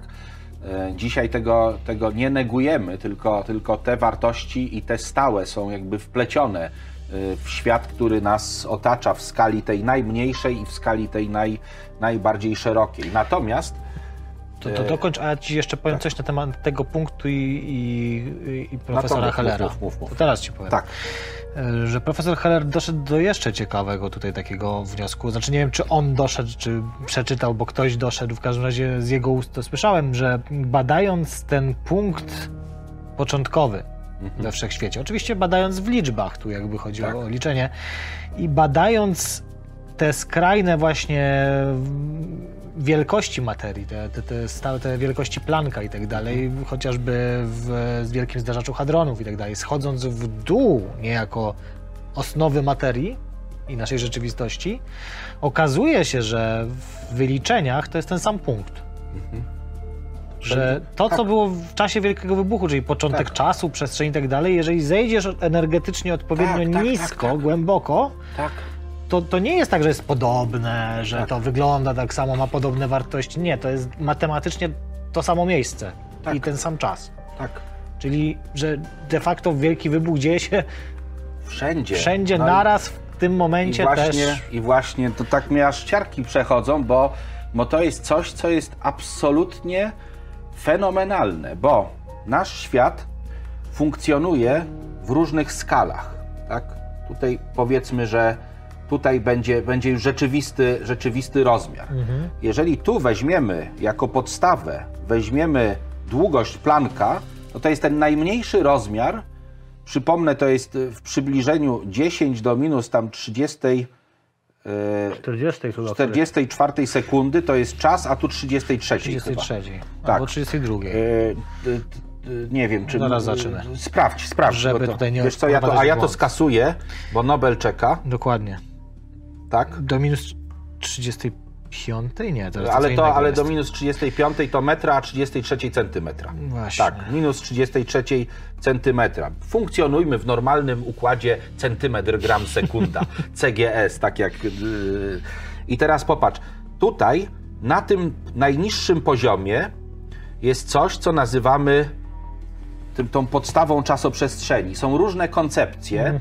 Jest ta koncepcja piany czasoprzestrzennej, tej piany Plancka, gdzie to wszystko jest takimi energetycznymi zawirowaniami. Jest ta koncepcja, o której kiedyś tutaj wspominaliśmy, mówiąc o podróżach czy coś takiego. Ta koncepcja wprowadzona jeszcze w latach 60. przez też noblistę Archibalda Willera, który mówił, że właśnie y, na tym poziomie powstają struktury, które mają taki rozmiar i zmieniają się, przechodzą płynnie jedna w drugą w czasie równym czasowi Plancka, czyli wormhole i czarne dziury, takie mikroskopijne. Są jeszcze tam te, w teorii strun jakaś ta, ta, to jest absolutna podstawa czasoprzestrzeni. I teraz Wiemy, że coś jest, Tak. nie wiemy dokładnie co. i to, co tutaj jest, to to jest też bardzo ważne, bo tutaj jest też energia Plancka. To jest gigantyczna energia, jaka może być zgromadzona w, w tym obszarze, będącym takim e, fundamentalnym kubitem Plancka. To, to stamtąd brała energię nasza lampka, którą zobaczycie w Tak. kolejnym odcinku. E, dokładnie. I teraz im wyżej przechodzimy, czyli gdy idziemy tu, to nasza średnia energia e, zmniejsza się. Tak? E, rozmiary oczywiście tutaj w tym momencie rosną. W pewnym momencie energie pozwalają na to, żeby ta czasoprzestrzeń już pozwoliła na istnienie jakichś bardzo egzotycznych cząstek. Tutaj są takie cząstki, to są cząstki, y, one się nazywały X i Y. To są pierwsze cząstki, jakie w ogóle pojawiły się w momencie, gdy energia, energia jest na tyle mała, żeby no, zgodnie z równaniem Einsteina E jest równe mc kwadrat, niejako, jakby to powiedzieć, skrop, skropliła się. No tak, no chodzi o to, Powstała, że jak, powstała masa. jak energia jest zbyt duża, to Tak. po prostu rozbija się wszystko, Tak, i- mówiąc obrazowo, i nic się nie jest w stanie Tak, złączyć. i teraz, gdy ta energia znowu maleje, charakterystyczne rozmiary rosną, no to powstają cząstki troszkę mniej egzotyczne. Takie jak na przykład słynny bozon Higgsa. Tak? Takie jak, jak jakieś, nie wiem, mezony pi, tak? pi plus, pi minus. Gdy jesteśmy na poziomie energii, które nazwijmy je normalnej, no to mamy tylko elektrony, protony, neutrony, chociaż neutrony też w normalnej energii, one po 900 tam 30 paru sekundach zmieniają się w protony i, i elektrony. Także tutaj mamy te cząstki, a im głębiej niejako wchodzi, i to wszystko jest tutaj. Czyli wyobraźmy sobie tutaj na, tym, na, na tej dłoni, że gdybyśmy mieli taki mikroskop, który byłby w stanie nieskończenie powiększać aż do rozmiarów Plancka, to widzielibyśmy momenty, które są coraz bardziej energetyczne, coraz mniejsze, coraz bardziej egzotyczne. I to, co teraz jest ciekawe. To wszystko, co tutaj widzimy, możemy powiedzieć, bo ta energia maleje, że to jest czas. Tak? To ci przeszkadza. to mi przeszkadza. Dobra, to, to okej, to tutaj zrobię. To jest czas, jaki biegnie od momentu T0. Czyli w momencie, gdy narodził się wszechświat, najpierw były te zakłócenia Plancka. Te zakłócenia Plancka w jakimś tam momencie urosły tak bardzo, że to wszystko zaczęło się niejako rozszerzać, ekspandować. W pewnym momencie energia spadła do takiej wartości, że mogły się pojawić pierwsze cząstki, że te cząstki mogły się ze sobą anihilować mogło powstać normalne promieniowanie, mogły się zrodzić kolejne, kolejne pokolenia cząstek, aż wreszcie w pewnym momencie e, no, narodziła się normalna materia, tak? zaczęła się kondensować, no, te etapy powstania wszechświata, ale to, na co właśnie Ty zwróciłeś uwagę i co należy jakby. e, I to się, te kolejne etapy powstawania wszechświata, one z jednej strony się nazywają, tak, jakoś tam jest ta, te, to, z drugiej strony my możemy tak, my możemy je badać, tutaj chodzi o ten bardzo wczesny wszechświat. Mhm. My możemy je badać w jaki sposób? Zwiększając coraz bardziej energię zdarzeń, do których doprowadzamy. I właśnie takie urządzenia jak ten wielki zderzacz hadronowy, gdzie my rozpędzamy do gigantycznych prędkości, a tym samym nadajemy gigantyczne energie wiązkom protonów, doprowadzamy do ich zderzenia i tam ta energia zderzenia jest tak duża, jak wtedy, gdy wszechświat był albo młody, albo tak jak wszechświat na tych e, poziomach tak, czasoprzestrzennych bardzo głębokich. I okazuje się, że to jest rzeczywiście to jest, to jest jedno. Tak? My, możemy, my możemy rozważania kosmologiczne snuć wczesnego wszechświata, możemy snuć rozważania mówiące o, o budowie tak, naszej materii i naszego świata w głąb. I to jest to samo. To jest. To rozwala. To jest. Wiesz co? Coś, spróbuję coś narysować. Okej. Jak rozwala czachę. E, nie, to jest tak, to jest tak. Tu jest e, wielki pysk. Tak. Wielki pysk brzmi jak jakiś gwiazdozbiór. To, jest, to jesteśmy my, my. Ale to nie, nie chodzi o to, że to są nasze pyski. Nie. Zaraz, zaraz to nazwiesz. E, I cofamy się w czasie, tak? Cofamy się w czasie, dochodzimy w, czasie do e, takich momentów, które tam nazywa się Grand Unifying Theory, czyli ta teoria, bo jak y, zmniejszamy skalę i zwiększamy energię, to te oddziaływania, o tym też warto by może kiedyś oddzielnie powiedzieć, oddziaływanie elektromagnetyczne, czyli elektryczność i magnetyzm razem wzięta, to, to oddziaływanie zostało niejako opisane, stworzone przez Ma, y, Maxwella, to oddziaływanie staje się takie samo i tożsame jak oddziaływanie słabe. Przez, Mamy przez, elektrosłabe. y, Tak, i mamy elektromagnetosłabe. A gdy jeszcze troszeczkę zwiększymy energię, to nagle okazuje się, że to oddziaływanie, które wiąże tam kwarki w jądrach, też się niejako tak samo zachowuje. To, o czym, e, o czym wspominaliśmy, to 1 przez 127 to jest dla jednego oddziaływania, dla innych są inne, one dążą do jednej wartości. I to się nazywa Grand Unifying Theory, tak? teoria wielkiej unifikacji. Dalej mamy, mamy y, jakby te kolejne etapy, do których wchodzimy, czyli to, co mówiłem, X, Y, te pierwsze cząstki, które się bardzo egzotyczne, bardzo masywne, które się pojawiły, A na końcu mamy pięknego Ouroboروsa. I tu jesteśmy my, czyli w każdym miejscu naszej czasoprzestrzeni rodzi się nowy wszechświat, który może powstawać w każdym miejscu naszej czasoprzestrzeni. Że ta średnia energia wszechświata w danym miejscu na poziomie Plancka, ona oscyluje, ale jest niezerowe prawdopodobieństwo, że może osiągnąć wartość taką krytyczną. To jest z punktu widzenia matematyki to jest bardzo skomplikowane, bo tu się mówi o, o polach skalarnych Higgsa, o takich tam niestabilnościach tych pól. e, i, i, ale, ale chodzi o to, że ta energia może osiągnąć w każdym miejscu tutaj, na poziomie Plancka, może osiągnąć, jest niezerowe prawdopodobieństwo, wartość większą niż energia zgromadzona w całym naszym wszechświecie. Energia znikąd teoretycznie, Energia znikąd, a jednak skądś. Ale to, co jest ciekawe, że właśnie w tym miejscu, tu, dokładnie tu, gdy ta energia się pojawia, ona się pojawia bardzo często, to może dojść do powstania nowego wszechświata. Czyli nowy, nowy taki wielki wybuch. Tylko, że pytanie, gdzie jest ten wielki wybuch? No, jest. Zaręczam ci, że jest. Tylko, że wtedy tworzy się zupełnie nowy czas i nowa przestrzeń, niezależna od naszego. Multi wszechświat. I to jest ten multi wszechświat. To jest, zobacz, jakie, to jest ten wszechświat chodzi, inflacyjny, że tak? my u nas tutaj, w naszym wszechświecie, tego nie jesteśmy w stanie zaobserwować. Tak. Pokazałbym to trochę inaczej. Nie jesteśmy w stanie tego. To jest nasze kontinuum czasoprzestrzenne, nie? Mhm. Gdzie dzieją się różne rzeczy tutaj i to są rzeczy dla nas obserwowalne. to są rzeczy obserwowalne, a to grube to jest ten horyzont zdarzeń naszego wszechświata Tak.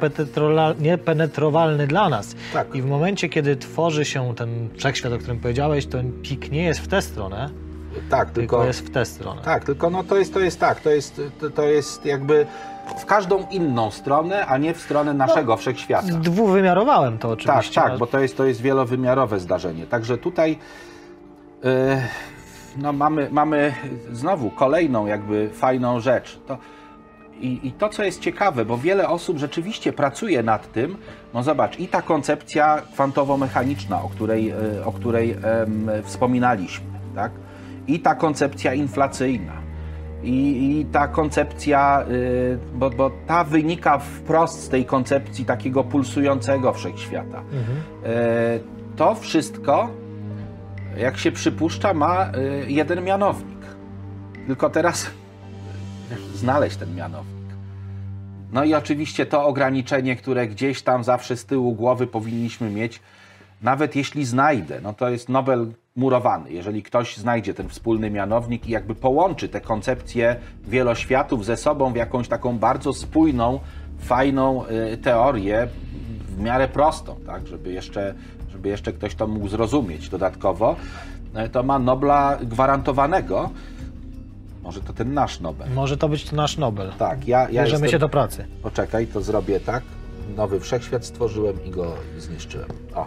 Nawet nikt nie E, zauważył. tak. Było. I bardzo dobrze, bo to, bo to był taki akt tworzenia i niszczenia. Byłem, byłem tym Wisznu, Bramą i Siwą. w Siwą jednym. biednym byłeś. Y, tak, i tutaj y, Briusiwą. wiesz, to jest to, jest to, y, to, są, to są te jakby koncepcje takie, takie, takie bardzo bliskie fizyce, astrofizyce.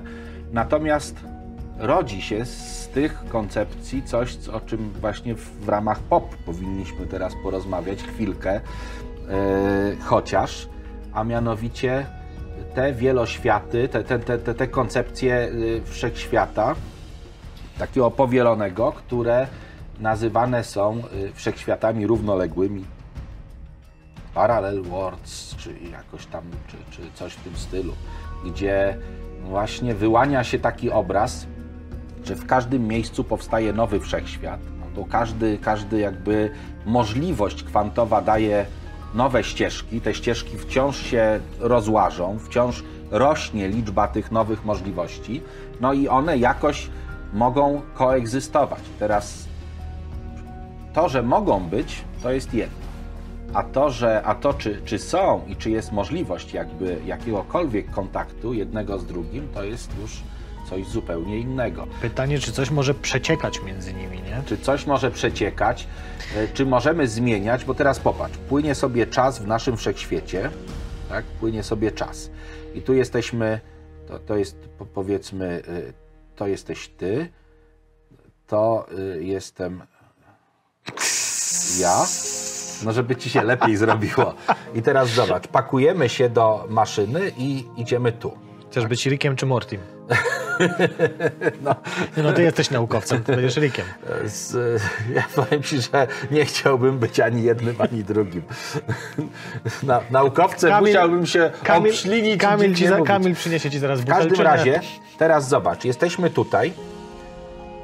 Czy, czy koncepcja podróży w czasie, o których kiedyś rozmawialiśmy, czy ona już nie powoduje, że tworzy się nowa jakaś gałąź, tak?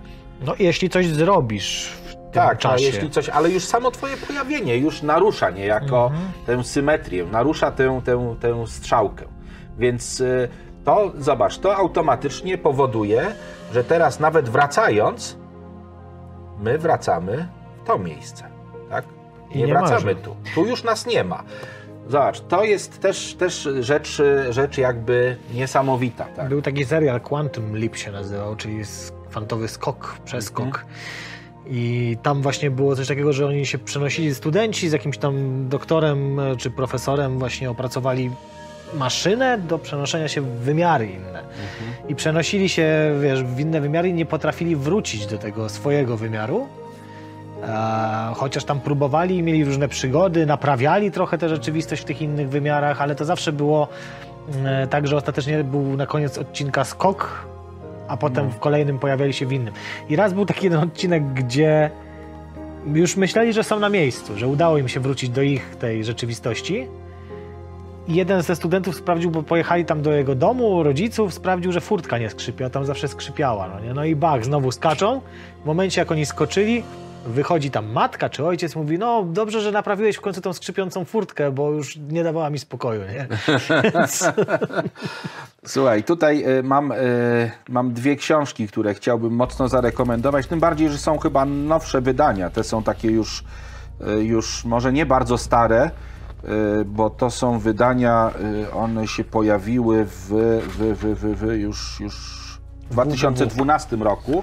Autor nie byle kto, Isaac Asimov. tak. To jest, to jest ab, absolutnie zacny, e, absolutnie zacny autor i napisał dwie książki y, o tych właśnie tematach, o których mówimy. Pierwsza to jest Koniec Wieczności i w końcu wieczności y, y, jest taka y, jakby instytucja, która, która czuwa nad czasem, taka pozawymiarowa instytucja, która czuwa nad czasem. Chronopolis. Tak, to jest, to jest coś absolutnie niesamowitego, nie, niezwykłego. E, Ten, ten świat równoległy zwany wiecznością. Tak? Istnieje grupa ludzi, która decyduje o tym, co się, co się wydarzyło, co się wydarzy. O, oni jakoś tam dbają o, o ten ciąg y, zdarzeń. No, książka jest naprawdę, no, samo nazwisko Asimowa już powinno, powinno tutaj być dobrą rekomendacją. Natomiast e, inną książką, bo tutaj padło tak e, zdanie e, wcześniej o tej energii, czy ją widzimy, czy nie, czy jak mamy te dwa wszechświaty, to nie mogłoby być tak, że my Widzimy ten ich... z, z tamtego wszechświata byśmy mogli ssać energię jakoś, albo jak są te światy równoległe, że się podłączamy do świata równoległego, u nas jest wszystko ok, a my fedrujemy u nich i węgiel, węgiel wyciągamy.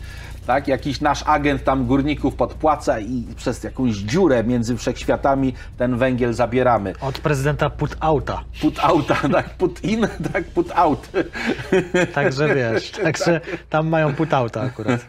I to jest w tej książce. I to jest w tej książce Równi Bogom, gdzie e, tutaj właśnie oni znajdują takie źródło energii, takie niejako, wiesz, mówiło się i mówi się w fantastyce to o tej energii próżni, o tej energii z niczego. Oni znajdują takie źródło energii i eksploatują to i nagle okazuje się, jeden tu z bohaterów odkrywa, że wiesz, zasada zachowania energii niestety działa i działa nawet w multiświecie, działa w tych wszechświatach równoległych, że suma energii we wszystkich jest, jest jakaś tam, e, musi być zachowana, więc oni sąc energię z innego wszechświata równoległego, zaburzają, powodują, że tam się tragedie dzieją.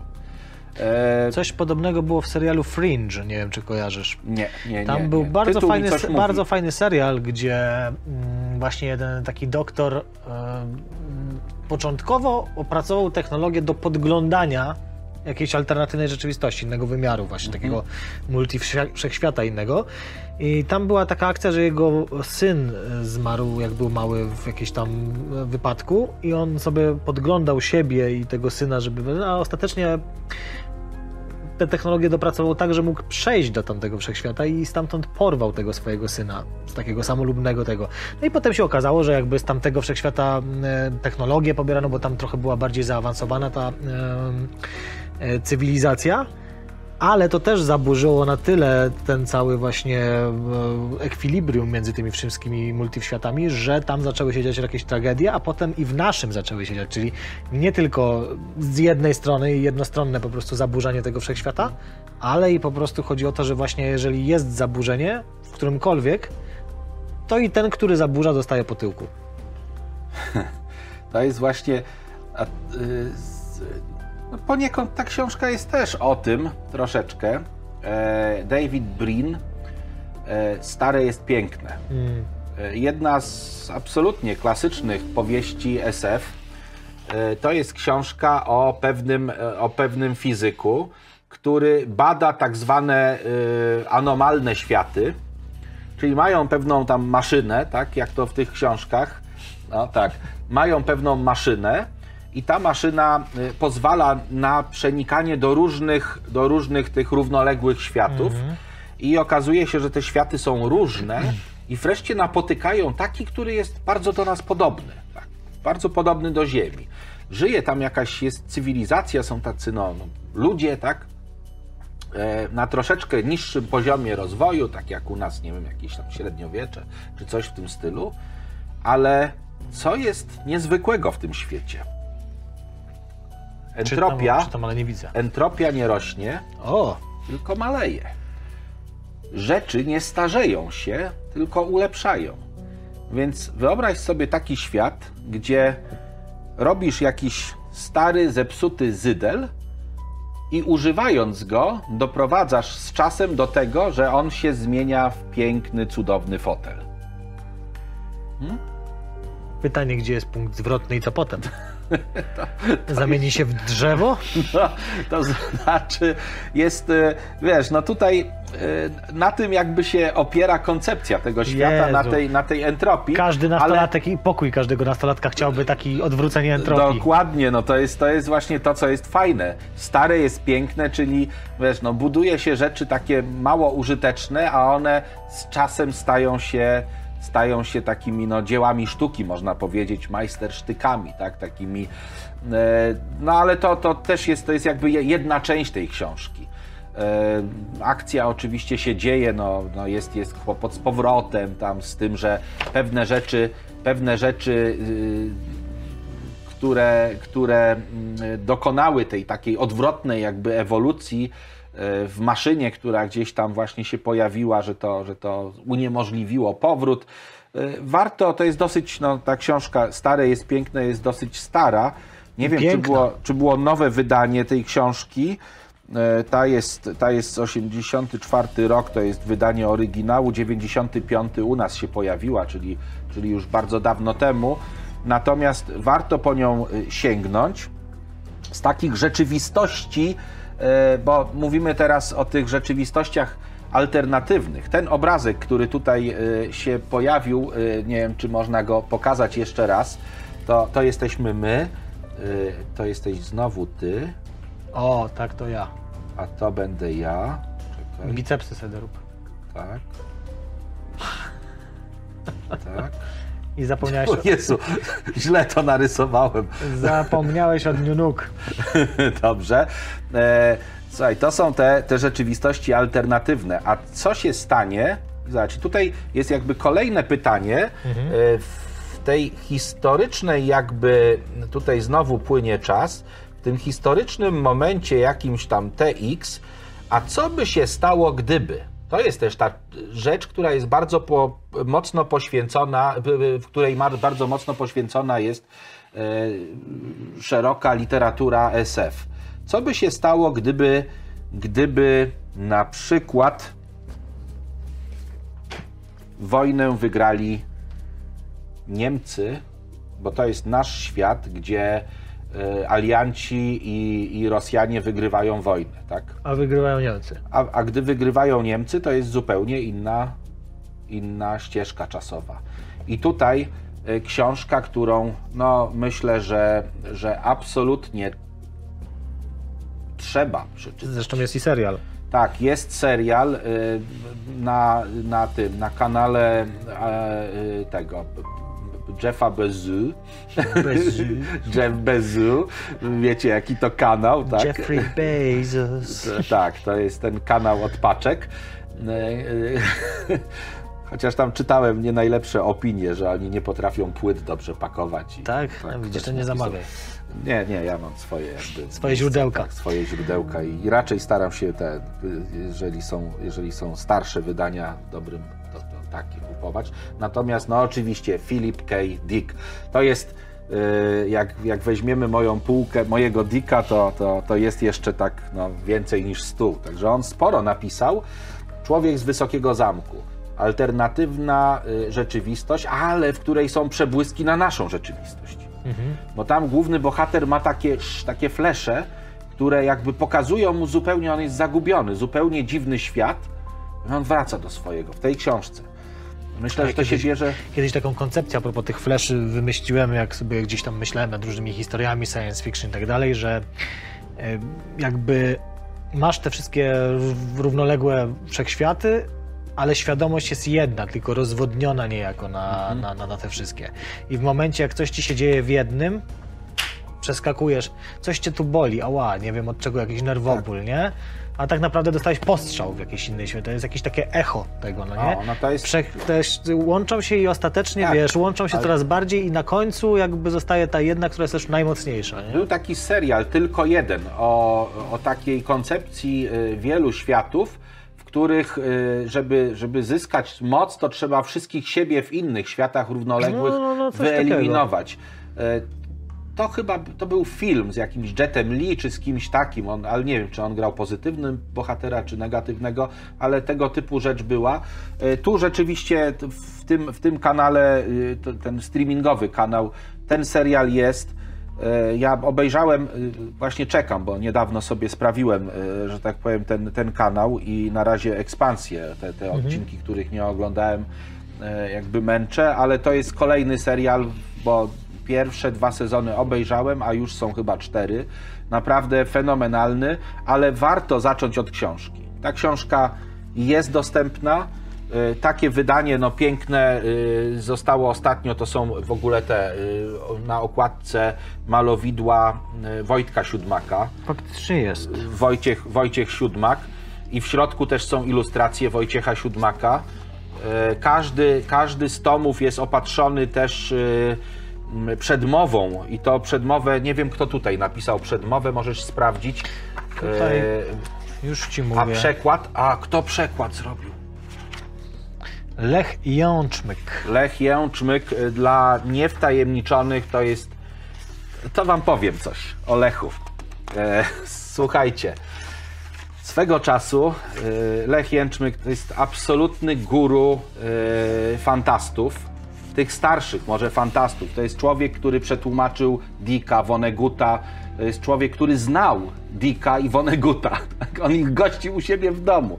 On y, był, był y, redaktorem w, dawnych wydawnictwach. On forsował fantastykę, tłumaczył, zbierał opowiadania wtedy, gdy jeszcze wiesz, nie było to modne. E, I, I Lech Jęczmyk, jako człowiek już, on już, no ja nie wiem, czy 90 już ma, ale cały czas on był też reprezentantem Polski w judo. Taki człowiek naprawdę postawny, cudowny facet, cudowny gawędziarz, przepięknie się z nim rozmawia. E, I kiedyś e, siedział przy stole, gdzie była młodzież. I ci młodzi ludzie zaczęli rozmawiać, kogo widzieli. Ktoś tam mówi, że widział jakąś tam, wiesz, gwiazdę estrady, ktoś inny, a ja byłem blisko, tam ktoś przeszedł. Nie? A na to Lech Jęczmyk mówi, a ja widziałem wjazd Hitlera do Warszawy. To tak a propos, a propos, człowieka z tej Wysokiego Zamku. człowieka z Wysokiego Zamku. A przedmowę Maciej Parowski tutaj A, napisał. no to już też nieżyjący, legendarny redaktor e, fantastyki, selekcjoner. Spod, że tak powiem, ze stajni Parowskiego wyszła absolutna większość Jak- e, polskich pisarzy. W Polsce ciężko dobrego selekcjonera, to ten akurat był dobry. Ten, tak, to był dobry, był dobry, był, no wiesz, no, inżynier, nie? jakby nie patrzeć, no. Tak, zresztą, y, dobrze, to tak sobie powspominaliśmy o Lechu Jęczmyku, on 10 stycznia miał urodziny swoje, To jeszcze, Yy. to już po. to już tak, to już po, tak wspominam właśnie, bo... Dzisiaj bo, mamy którego? 13? Tak, tak, tak, parę dni temu, 14. w momencie, gdy nagrywamy oczywiście ten program, parę Nagrywamy dni temu... 14 stycznia. Tak, y, 14 stycznia. A wy oglądacie y, w tym, no, we wrześniu 2057. Tak? To przepraszam, ale to nie start Jamesa Webba. tu jest w miarę na czas. Lecimy E, dalej, bo tak, czas nas tak, już przegonił bardzo mocno. E, czas nie staje. Dokładnie, tak jak już Więc, więc, szyb, więc szybciutko, jakby kolejna rzecz z książek. Mhm. A ja sobie przejrzę płyty. Dobrze. y, Już, już gościł u nas Robert Sawyer. Dopiero ale jest, będzie to, gościł. Tak. ale jest to, y, ale był już wcześniej, a, a też z innych tematów, no bo, Okej. bo pisarz, pisarz z niego naprawdę fajny i tutaj To jest taki, słuchajcie, to jest taki cykl, e, cykl e, neandertalski, na to się mówi. To są trzy tomy, hominidzi, ludzie i hybrydy. I moi drodzy, co by się stało, gdyby, bo historia pokazuje nam, że były dwie fale, e, dwie fale, mm, chciałem mówić, imigracji do Europy, tak, z Afryki, dwie fale e, Migracji. migracji e, naszych przodków. Pierwsza fala to byli Neandertalczycy, a drugą falą byli już ci troszeczkę bardziej rozwinięci, może bardziej rozwinięci, oni mieli mniejsze mózgi generalnie, ale tacy byli sprytniejsi. Ci, ci nie wiem, Homo erectus, czy jak oni się tam Nie, Homo erectus to był dużo wcześniej. wcześniej, to jak... E, no, człowiek z Cromagnon to chyba było to, tak? Nie, nie wiem. No jacyś co, tacy mniej słuchaj, no, ogłosieni, tak, i, i te rysy twarzy już takie to był troszeczkę... człowiek współczesny troszeczkę inne. W każdym razie wyparli Neandertalczyków. Homo sapiens po prostu. Tak, wyparli Neandertalczyków, e, ale był taki okres i to pokazują wykopaliska, że w Europie jeszcze Neandertalczycy byli, że jakoś nie mieli tutaj chyba tego dobrego miejsca do rozwoju, tak? Czy, Wiesz co, no różne są te hipotezy, chyba najbardziej teraz z tego co, mówię, nie śledzę aż tak bardzo, trzeba by było zajrzeć na chociażby kanał Naukowo TV, e, bo on tak się właśnie tymi dawnymi dziejami mocno zajmuje, ale jak ostatnio patrzyłem, to chyba ostatecznie stanęło na tym, że mimo, że się tam tłukliśmy z tymi neandertalczykami, to też się mocno wymieszaliśmy i tak naprawdę Tak. jak popatrzysz na te nasze DNA, to tam znajdziesz całkiem sporo tego neandertalskiego też. nie, nie. U ciebie być może nie, u mnie ja niskie czoło, jak widzisz, wał nad, nad, nad, nad tymi. Także wiesz, także znajdziesz, znajdziesz, no oni to już chyba nie byli UU, Nie, nie, wiesz, to, już byli no, no mieli, no zaawansowane te mózgi hominidy. mieli duże, tylko że nie rozwinęli chyba aż tak zaawansowanych narzędzi. Powiem tak, to- nie wiem, więc nie będę się Dobrze. wypowiadał. Natomiast tutaj e, w tej książce, w tej e, e, neandertalska paralaksa, tak, Mhm. tak to nazwał ten cykl trzech powieści. Wziąłem tylko, tylko jedną ze sobą, żeby wam pokazać.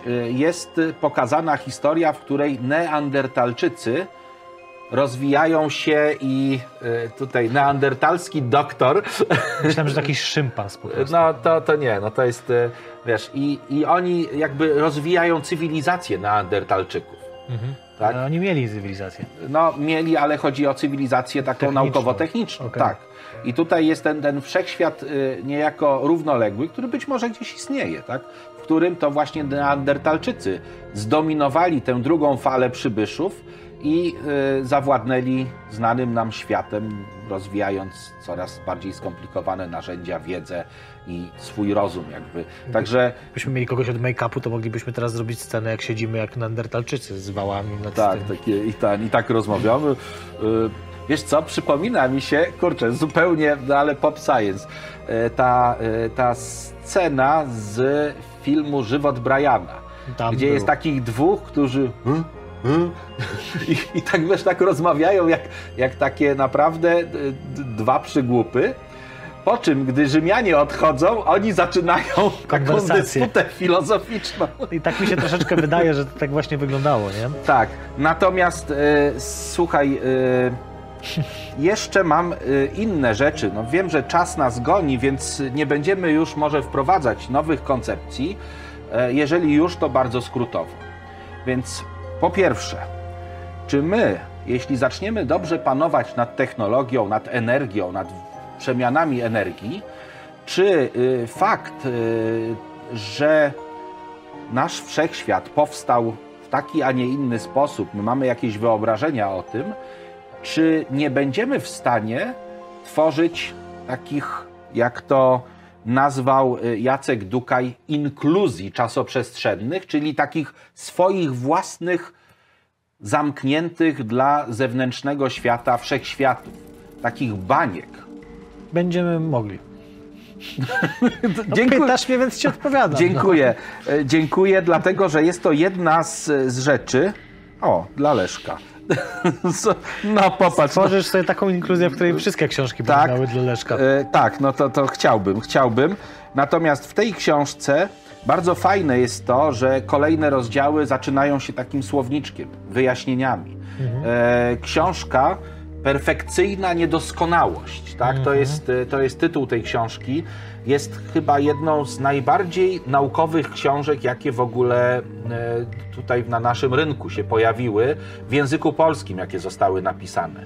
Jacek Dukaj posunął się tutaj y, no, wręcz do perfekcji. On niby tworzy cały czas kontynuację tej powieści, ale z tego, co opowiadał... Tu mamy rozpad cząstek. Tak, tak, to jest y, na wklejce właśnie jakiś taki obrazek, taki, który ma, może trochę wprowadzać tak, w, ten, w nastrój. Natomiast tutaj mm, cywilizacja przyszłości odtwarza człowieka z naszych czasów. Z zapisanych wspomnień i jakichś tam pamiątek, które odzyskano, odtwarzają go. Normalnie tworzą takiego powiedzielibyśmy może biorobota, który, mhm. który zaczyna się uczyć i dobrze czuć w tym, w tym świecie, w tym świecie wiesz, tych, tego grawitacyjnego modelunku, tego, tych, tych statków kosmicznych, które zakrzywiają czasoprzestrzeń, y, tych, y, tych właśnie technologii, które są absolutnie niezwykłe, tych, tych, tego języka, tych wielu płci. Tak, Dukaj o LGBT pisał wtedy, gdy jeszcze nie było to modne. Więc e, tutaj jest naprawdę, nawet język wymyślił dla tych dodatkowych płci.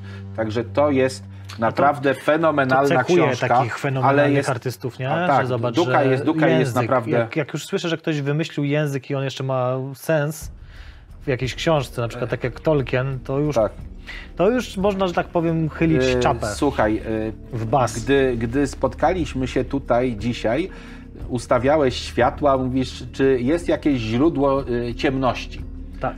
Mówię, tak, jest. Światło, tak. które wymyślił Jacek Dukaj na, y, na potrzeby swojej powieści Lud. Y, lud. Ice. Ice, tak. Ice. I, i, I jest coś takiego. Coś, co jakby powoduje, że ty nie rzucasz cienia, tylko zasłaniasz tę ciemność i pozostają, jakby ciemność jest wszędzie dookoła, a pozostaje tylko plama światła za tobą. To jest, to jest y, fenomenalne. Wiemy, że niemożliwe, ale któż z nas, nie wiem, czy miałeś coś takiego, że y, malowałeś y, żarówkę na czarno, licząc, że w pokoju się zrobi ciemno, jak ją włączysz? Zobaczmy, jak wyglądałaby żarówka, która emituje ciemność. Jest coś takiego? No. Tak wyglądała żarówka, która emituje ciemność. Dobrze, no fenomenalnie, tak? E, to, jest, to jest to, że tworzymy te wszechświaty. Ale jeszcze dalej posunął się Marcin Przybyłek. Grzegorz. Grzegorz. E, Marcin, nie, Marcin, Marcin, o nim wspominaliśmy chyba już, tak, bo on zrobił tą, tą, ta postać już się tu pojawiła. To jest jakby dalszy ciąg Czas Silnych Istot, dalszy ciąg jego sagi o Game Decku. Tutaj w jakiejś Power Armor. Tak, bo to jest, oj, ta, ta, ta powieść się rozwija, wiesz co, od tych światów wirtualnych, o których mówiliśmy, rozwija się no, w niesamowite takie wszechświaty i w niesamowite jakby rzeczy.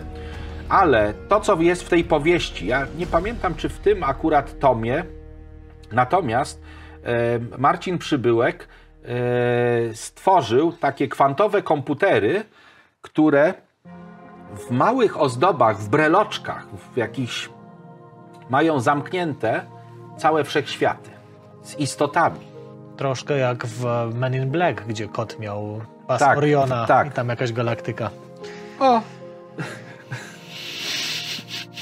Tak, no, Marcin jest taki, że jak już autograf daje, to zamaszyście. To wiesz co, no, zniszczył książkę. Taka fajna książka, że, że ją, że ją że tutaj... sobie okularów i wąsów nie dorysował obok. No nie, ale on zawsze, zawsze ten, zawsze dużo, dużo rysuje i, i, fajnych rzeczy.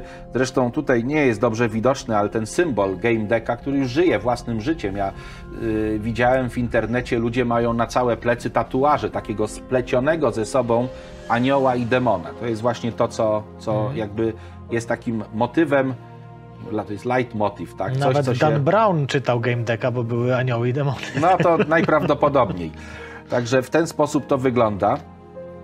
I wreszcie ostatnia z książek. E, O, nie ma autografu. No bo To Greg Egan. Czyli wiemy już, w której jesteśmy teraz tej e, czasoprzestrzeni. To jest ta czasoprzestrzeń Tak, tak, gdzie ten nie ma. wszechświat, w której Leszek gdzie, nie ma nie, autografu gdzie w Greg każdej. Egan, gdzie Greg Egan jeszcze nie był w Polsce, nie? to trzeba by do, do niego wyjechać. Natomiast e, powieść Diaspora to jest powieść, której e, bohaterowie, no mówiąc krótko, o poproszę, tak, bo mnie, te, bo mnie w ustach zaschnęło. Proszę cię bardzo. W tym wszechświecie mi zaschło w ustach Masz gazowaną kawę. a w, w paru innych wszechświatach polewasz coś innego i jest inaczej. Dokładnie tak. Widzicie, jaka piękna jest e, koncepcja czasoprzestrzeni powielonej i wieloświatów?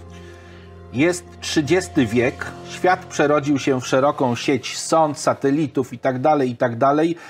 E, nieliczni uparcie trzymają się ciała, ale zachodzą zmiany i oni uciekają, tworząc niejako w, w nadrzędnych wymiarach, tworząc dla siebie pewne enklawy. To jest to jest yy, niektóre książki, takie jak właśnie Dukaja, Perfekcyjna Niedoskonałość, takie jak Diaspora Egana, to są książki określane mianem hard science fiction. To y, swego czasu y, taki jeden z wydawców wydawał to, pisząc fantastyka dla wymagających.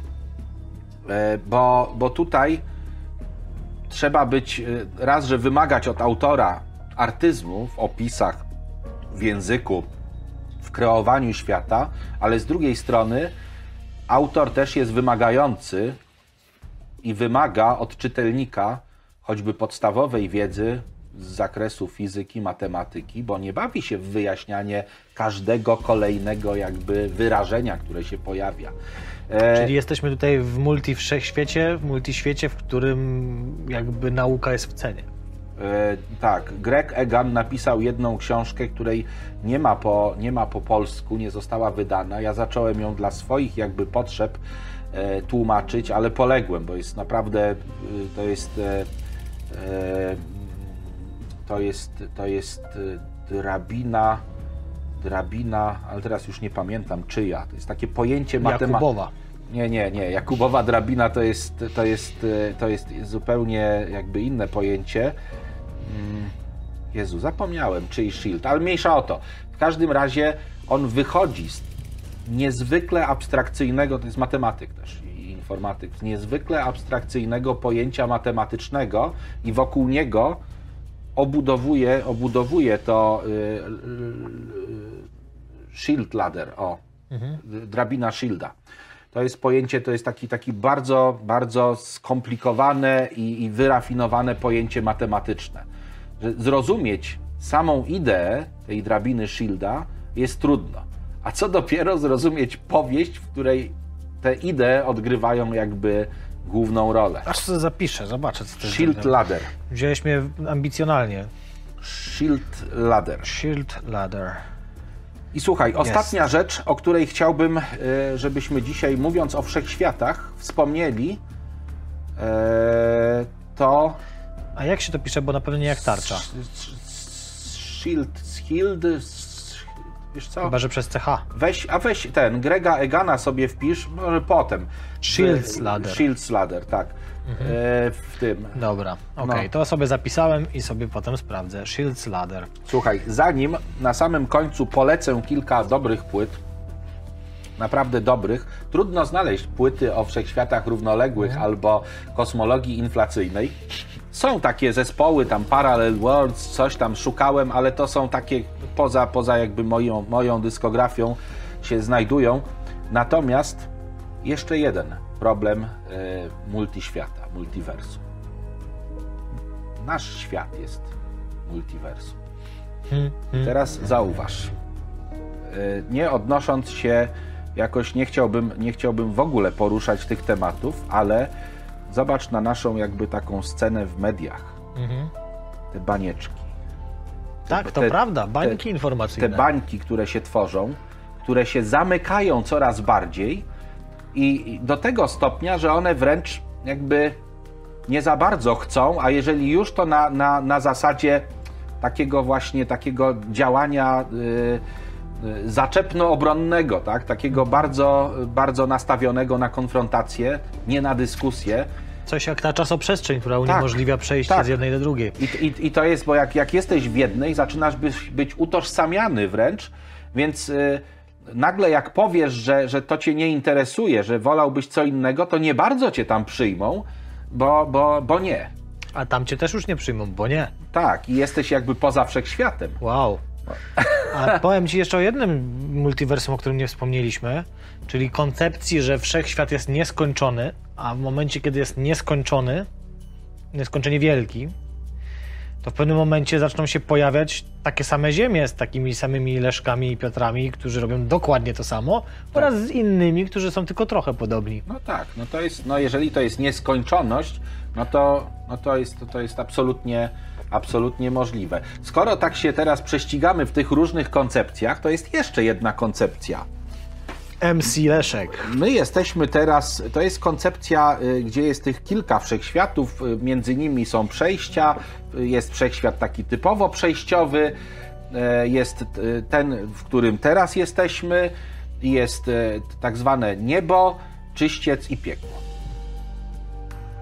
Hmm? Nie można tego podciągnąć pod multiversum? Wszystko można podciągnąć pod Oczywiście. multiversum. Wszystko można, pod, nawet ten, kilo, kilo schabowy. Dokładnie, kilo schabowego można. Podkręcając sobie mózg otworzyłem, proszę bardzo, akurat. Tak, także jest, jest, y, no, temat jest bardzo pojemny. Mam nadzieję, że jakoś tam nie. nie Szukam ten- czegoś, żeby tu jeszcze że- dopchnąć, nie, to, ale to ja nie może, to ja może przejdę do tych, do płyt. To przejdź do płyt, a ja może tu jeszcze znajdę, bo było Przejdę gdzieś, do nie płyt, gdzie. bo y, jeśli celowo powiedziałem o tym właśnie y, takim multiversum niebo, piekło, Mhm. bo Edgar Freze on już wie. tak, tak się czasami mówi, tak? Edgar Freze, y, więc, więc założyciel i założyciel i lider wieloletni grupy Tangerine Dream. Mandarynkowy sen. tak, to jest, to jest zespół, który jest no, jednym, z, jeden, jednym z twórców e, rocka elektronicznego. To jest muzyka, która jest określana takim mianem, czyli muzyki elektronicznej, ale takiej, takiej dosyć rytmicznej. Niektórzy mówią szkoła berlińska, gdzie te sekwenserowe takie, takie e, kolejne etapy budowy utworu są realizowane. No, różne były mm, etapy też rozwoju tego zespołu. E, Drugą żoną y, Edgara jest, była taka, czy jest, nie była, no bo on już nie żyje, e, Bianka Freze, bardzo sympatyczna pani. Zespół Tangerine Dream cały czas istnieje, tak? Są jakby potomkowie Ed- Edgara Freze, już nawet nie syn Edgara Freze, który ma swoją działalnością muzyczną, ale przez długie lata był w zespole razem ze swoim ojcem. Tangerine Dream wiele razy grał w Polsce, natomiast Bianka Freze zebrała y, takie utwory, nigdzie wcześniej nie publikowane i Out of e, This World to jest ta płyta, którą y, niedawno, y, która niedawno została wydana. No, skoro jest to ten, skoro jest to Nie z tego świata. mandarynkowy sen, to też ten, to też Mandarynkowa jakby- płyta. k- Tak, płyta jest mandarynkowa, tak, taka przeźroczysta, nie wiem, czy o, widać, widać. I to jest, to jest, no, no, płyta jest naprawdę bardzo fajna, bardzo spokojna, ale jest inna, która należy do kategorii, że, że, że jeżeli ktoś lubi muzykę elektroniczną, to absolutnie to jest ten zespół, Powiem Ci jeszcze jedno. Na, grali na tym samym festiwalu e, w Hewelianum w Gdańsku, gdzie grał zespół Tangerine Dream i Tangerine Dream zwrócił uwagę na nich właśnie. A to jest zespół Endorf, Endorphine. Endorphine, czyli e, tutaj... e, Endorfina. Endorfina, tak, endorfina. I dlaczego w multiświecie? E, I dlaczego w multiświecie? Dlatego, że oni swoją muzyką tworzą nowe światy. Taki bardzo long shot, że tak powiem. Miałeś nadzieję, że nie zapytam, co? Nie, naprawdę muzyka jest, wiesz co, jest fenomenalna. Muzyka jest fenomenalna. To jest taka nowa seria, która, która się ukazuje. Na razie wyszła w tej serii jedna płyta, druga jest w produkcji w tej chwili. Powiem tak, mamy tutaj coś takiego jak Return to the Roots. Tak. Więc możemy to nagiąć bardzo mocno, tak jak się okładka nagina, To znaczy... do to tego znaczy, punktu powrotnego, gdzie patrzyliśmy na tym, co się znajduje Wiesz, to pianie są- kwantowej. To są, to są y, takie postacie Peter, Skrzypczyk, Smok, Mister Smok, czyli Adam Burkowski, y, Kurkowski. Y, to są te postaci, które tworzą i jeszcze da, Darek Śliwa, gitarzysta do nich niedawno dokoptował, bo, bo y, pracują nad, już chyba skończyli pracę nad nową płytą, ale uwierzcie mi, muzyka Yy, to jest też na tym, na płycie, na płycie CD to też się pojawiło. Pewnie jest też dostępne gdzieś. Tu jest jeden yy, świetny utwór. Yy, słuchaj, utwór. Utwór yy, Targowisko Próżności się nazywa. I to jest utwór wokalny, yy, do którego jest teledysk na YouTube. Targowisko próżności, gdy wpiszecie endorfin, to jest utwór y, z naprawdę fajną, fajnym tekstem, gdzie taki pan, który się nazywa Sienkiewicz, zdaje się. Niestety na Spotify ich nie ma. E, Olgier Sienkiewicz napisał tekst i śpiewa w tym utworze. Także, no i tutaj mastering wykonał też nieodżałowany y, Jerzy Kapała, który, który był też takim dobrym duchem, duchem polskiej muzyki elektronicznej. Naprawdę cudowna płyta. Więc ten, jak widzicie, ten, na siłę znaleźliśmy nawet powiązanie z multiświatem, więc może warto. I okej. A ostatnia, wiesz, wziąłem sobie taką koszulkę, no, z tym, z kosmitą, który ma nowy wszechświat, który właśnie stworzył. Który się, który się nazywa Ziemia, tak? E, I dlatego właśnie y, mówię, no coś, jakąś muzykę trzeba pokazać. Sound of Contact. I teraz y, na początek historia. Y, zobaczyłem tę okładkę na y, giełdzie płyt winylowych. Ona była zafoliowana, była nowa, więc, e, więc w zasadzie nie było, nie było wiadomo, co to jest. Zobaczyłem tę okładkę i mówię, fajne. Podoba mi się, no taki kurczę, no super, nie? Jakiś tam jakaś postać. I pytam, co to za muzyka? No to jakaś tam, chyba instrumentalna. Człowiek nie był w stanie mi powiedzieć, ale mówię, dobra, zaryzykuję. Kupiłem tę płytę, czytam z tyłu, o, Möbius Sleep, jest tam fajny utwór, tak, e, Omega Point, wyprodukowane i zagrane przez Simona Collinsa. A Simon Collins to jest e, syn tego Collinsa. Pana Phila Collinsa. Pana Phila, który ma naprawdę perkusyjnego i muzycznego Phila, genesisowego i solowego, jest geniuszem. I to jest, moi drodzy, e, tak zwany rock progresywny, Mm, w którym syn prześcignął ojca, bo to jest Genesis do kwadratu. Naprawdę ja jestem tak zadowolony, że, że zupełnie przypadkowo trafiłem na tę płytę, że wiesz, no pobudziły się moje te kubki słuchowe, słuchając. A otwórz proszę, bo wspomniałeś wstęgę Mobiusa. Tak, i ona tu jest. tutaj jest. Ona tu jest, tak. I moi drodzy, to takie piękne nawiązanie do tego Ouroborusa, tego węża, którego narysowałeś, czyli Tak. tego naszego... Że to wszystko jest jeden, tego- tylko z różnych stron. E, Po tej wstędze możemy chodzić w nieskończoność i nigdy, i, w, i obie strony zwiedzić. I tak naprawdę multi wszechświat jest w jednym miejscu i w jednym punkcie, jeśli jest. Tam, gdzie, Jest włoski. tam, gdzie Włoch właśnie trzyma, gdy mu się Moi skleją drodzy, palce. Moi drodzy, multi wszechświat jest we Włoszech. Tak, oni pokazują Do zawsze. takiego dochodzimy wniosku. No dobra, Multa, multa. E, to chyba by było na tyle. Myślę, że tak. Myślę, że tak, że to już chyba wystarczy, bo zmęczyliście się pewnie słuchając. Albo i nie. To Chociaż- w jednym wszechświecie się zmęczyli, w jednym y, nie. Nie wiem jak ty, ale ja y, gadając nie zmęczyłem Ja się. też nie. Mimo, że dzisiaj rano przecież jeszcze z rana po obiektywy do Warszawy jechałem. Tak. I wróciłem. I dwie rozmowy zrobiliśmy. I najbardziej z nas zmęczony jest Kamil. Więc... Ale on tu zaśnie, zaczeka No, do jutra. pochrapie, dokładnie. Słuchajcie, moi drodzy, to by było na tyle. Widzimy się w kolejnym Pop Science. Tutaj widzicie kiedy. I cóż, do zobaczenia, trzymajcie się i cześć. Nie było Sfinksa, więc nie powiem wam, co musicie Nie, nie, zrobić. nie było, nie Będzie było to- Sfinksa. Następny Sfinks i y, moi drodzy... woli! Mogę już powiedzieć? Możesz. W następnym Sfinksie będzie artykuł o blackoutach, O, a blackouty będą następnym tematem, bo tu zamieniamy, także... yy, więc, więc yy, jak tylko się pokaże, to ja go oczywiście pewnie gdzieś za miesiąc, gdy się spotkamy znowu, przywiozę i pokażę i będę zachęcał do tego, żeby, żeby Sfinksa, yy, żeby Sfinksa Skoro są dobrzy ludzie, którzy go społecznie robią, to No jasne. A ja wam powiem, czytać? jakich męstw będziecie się musieli dopuścić, żeby tego Sfinksa zdobyć. A teraz się z wami żegnam. I Leszek pewnie Jeszcze też. raz. Trzymajcie się, do zobaczenia dobrego. i cześć.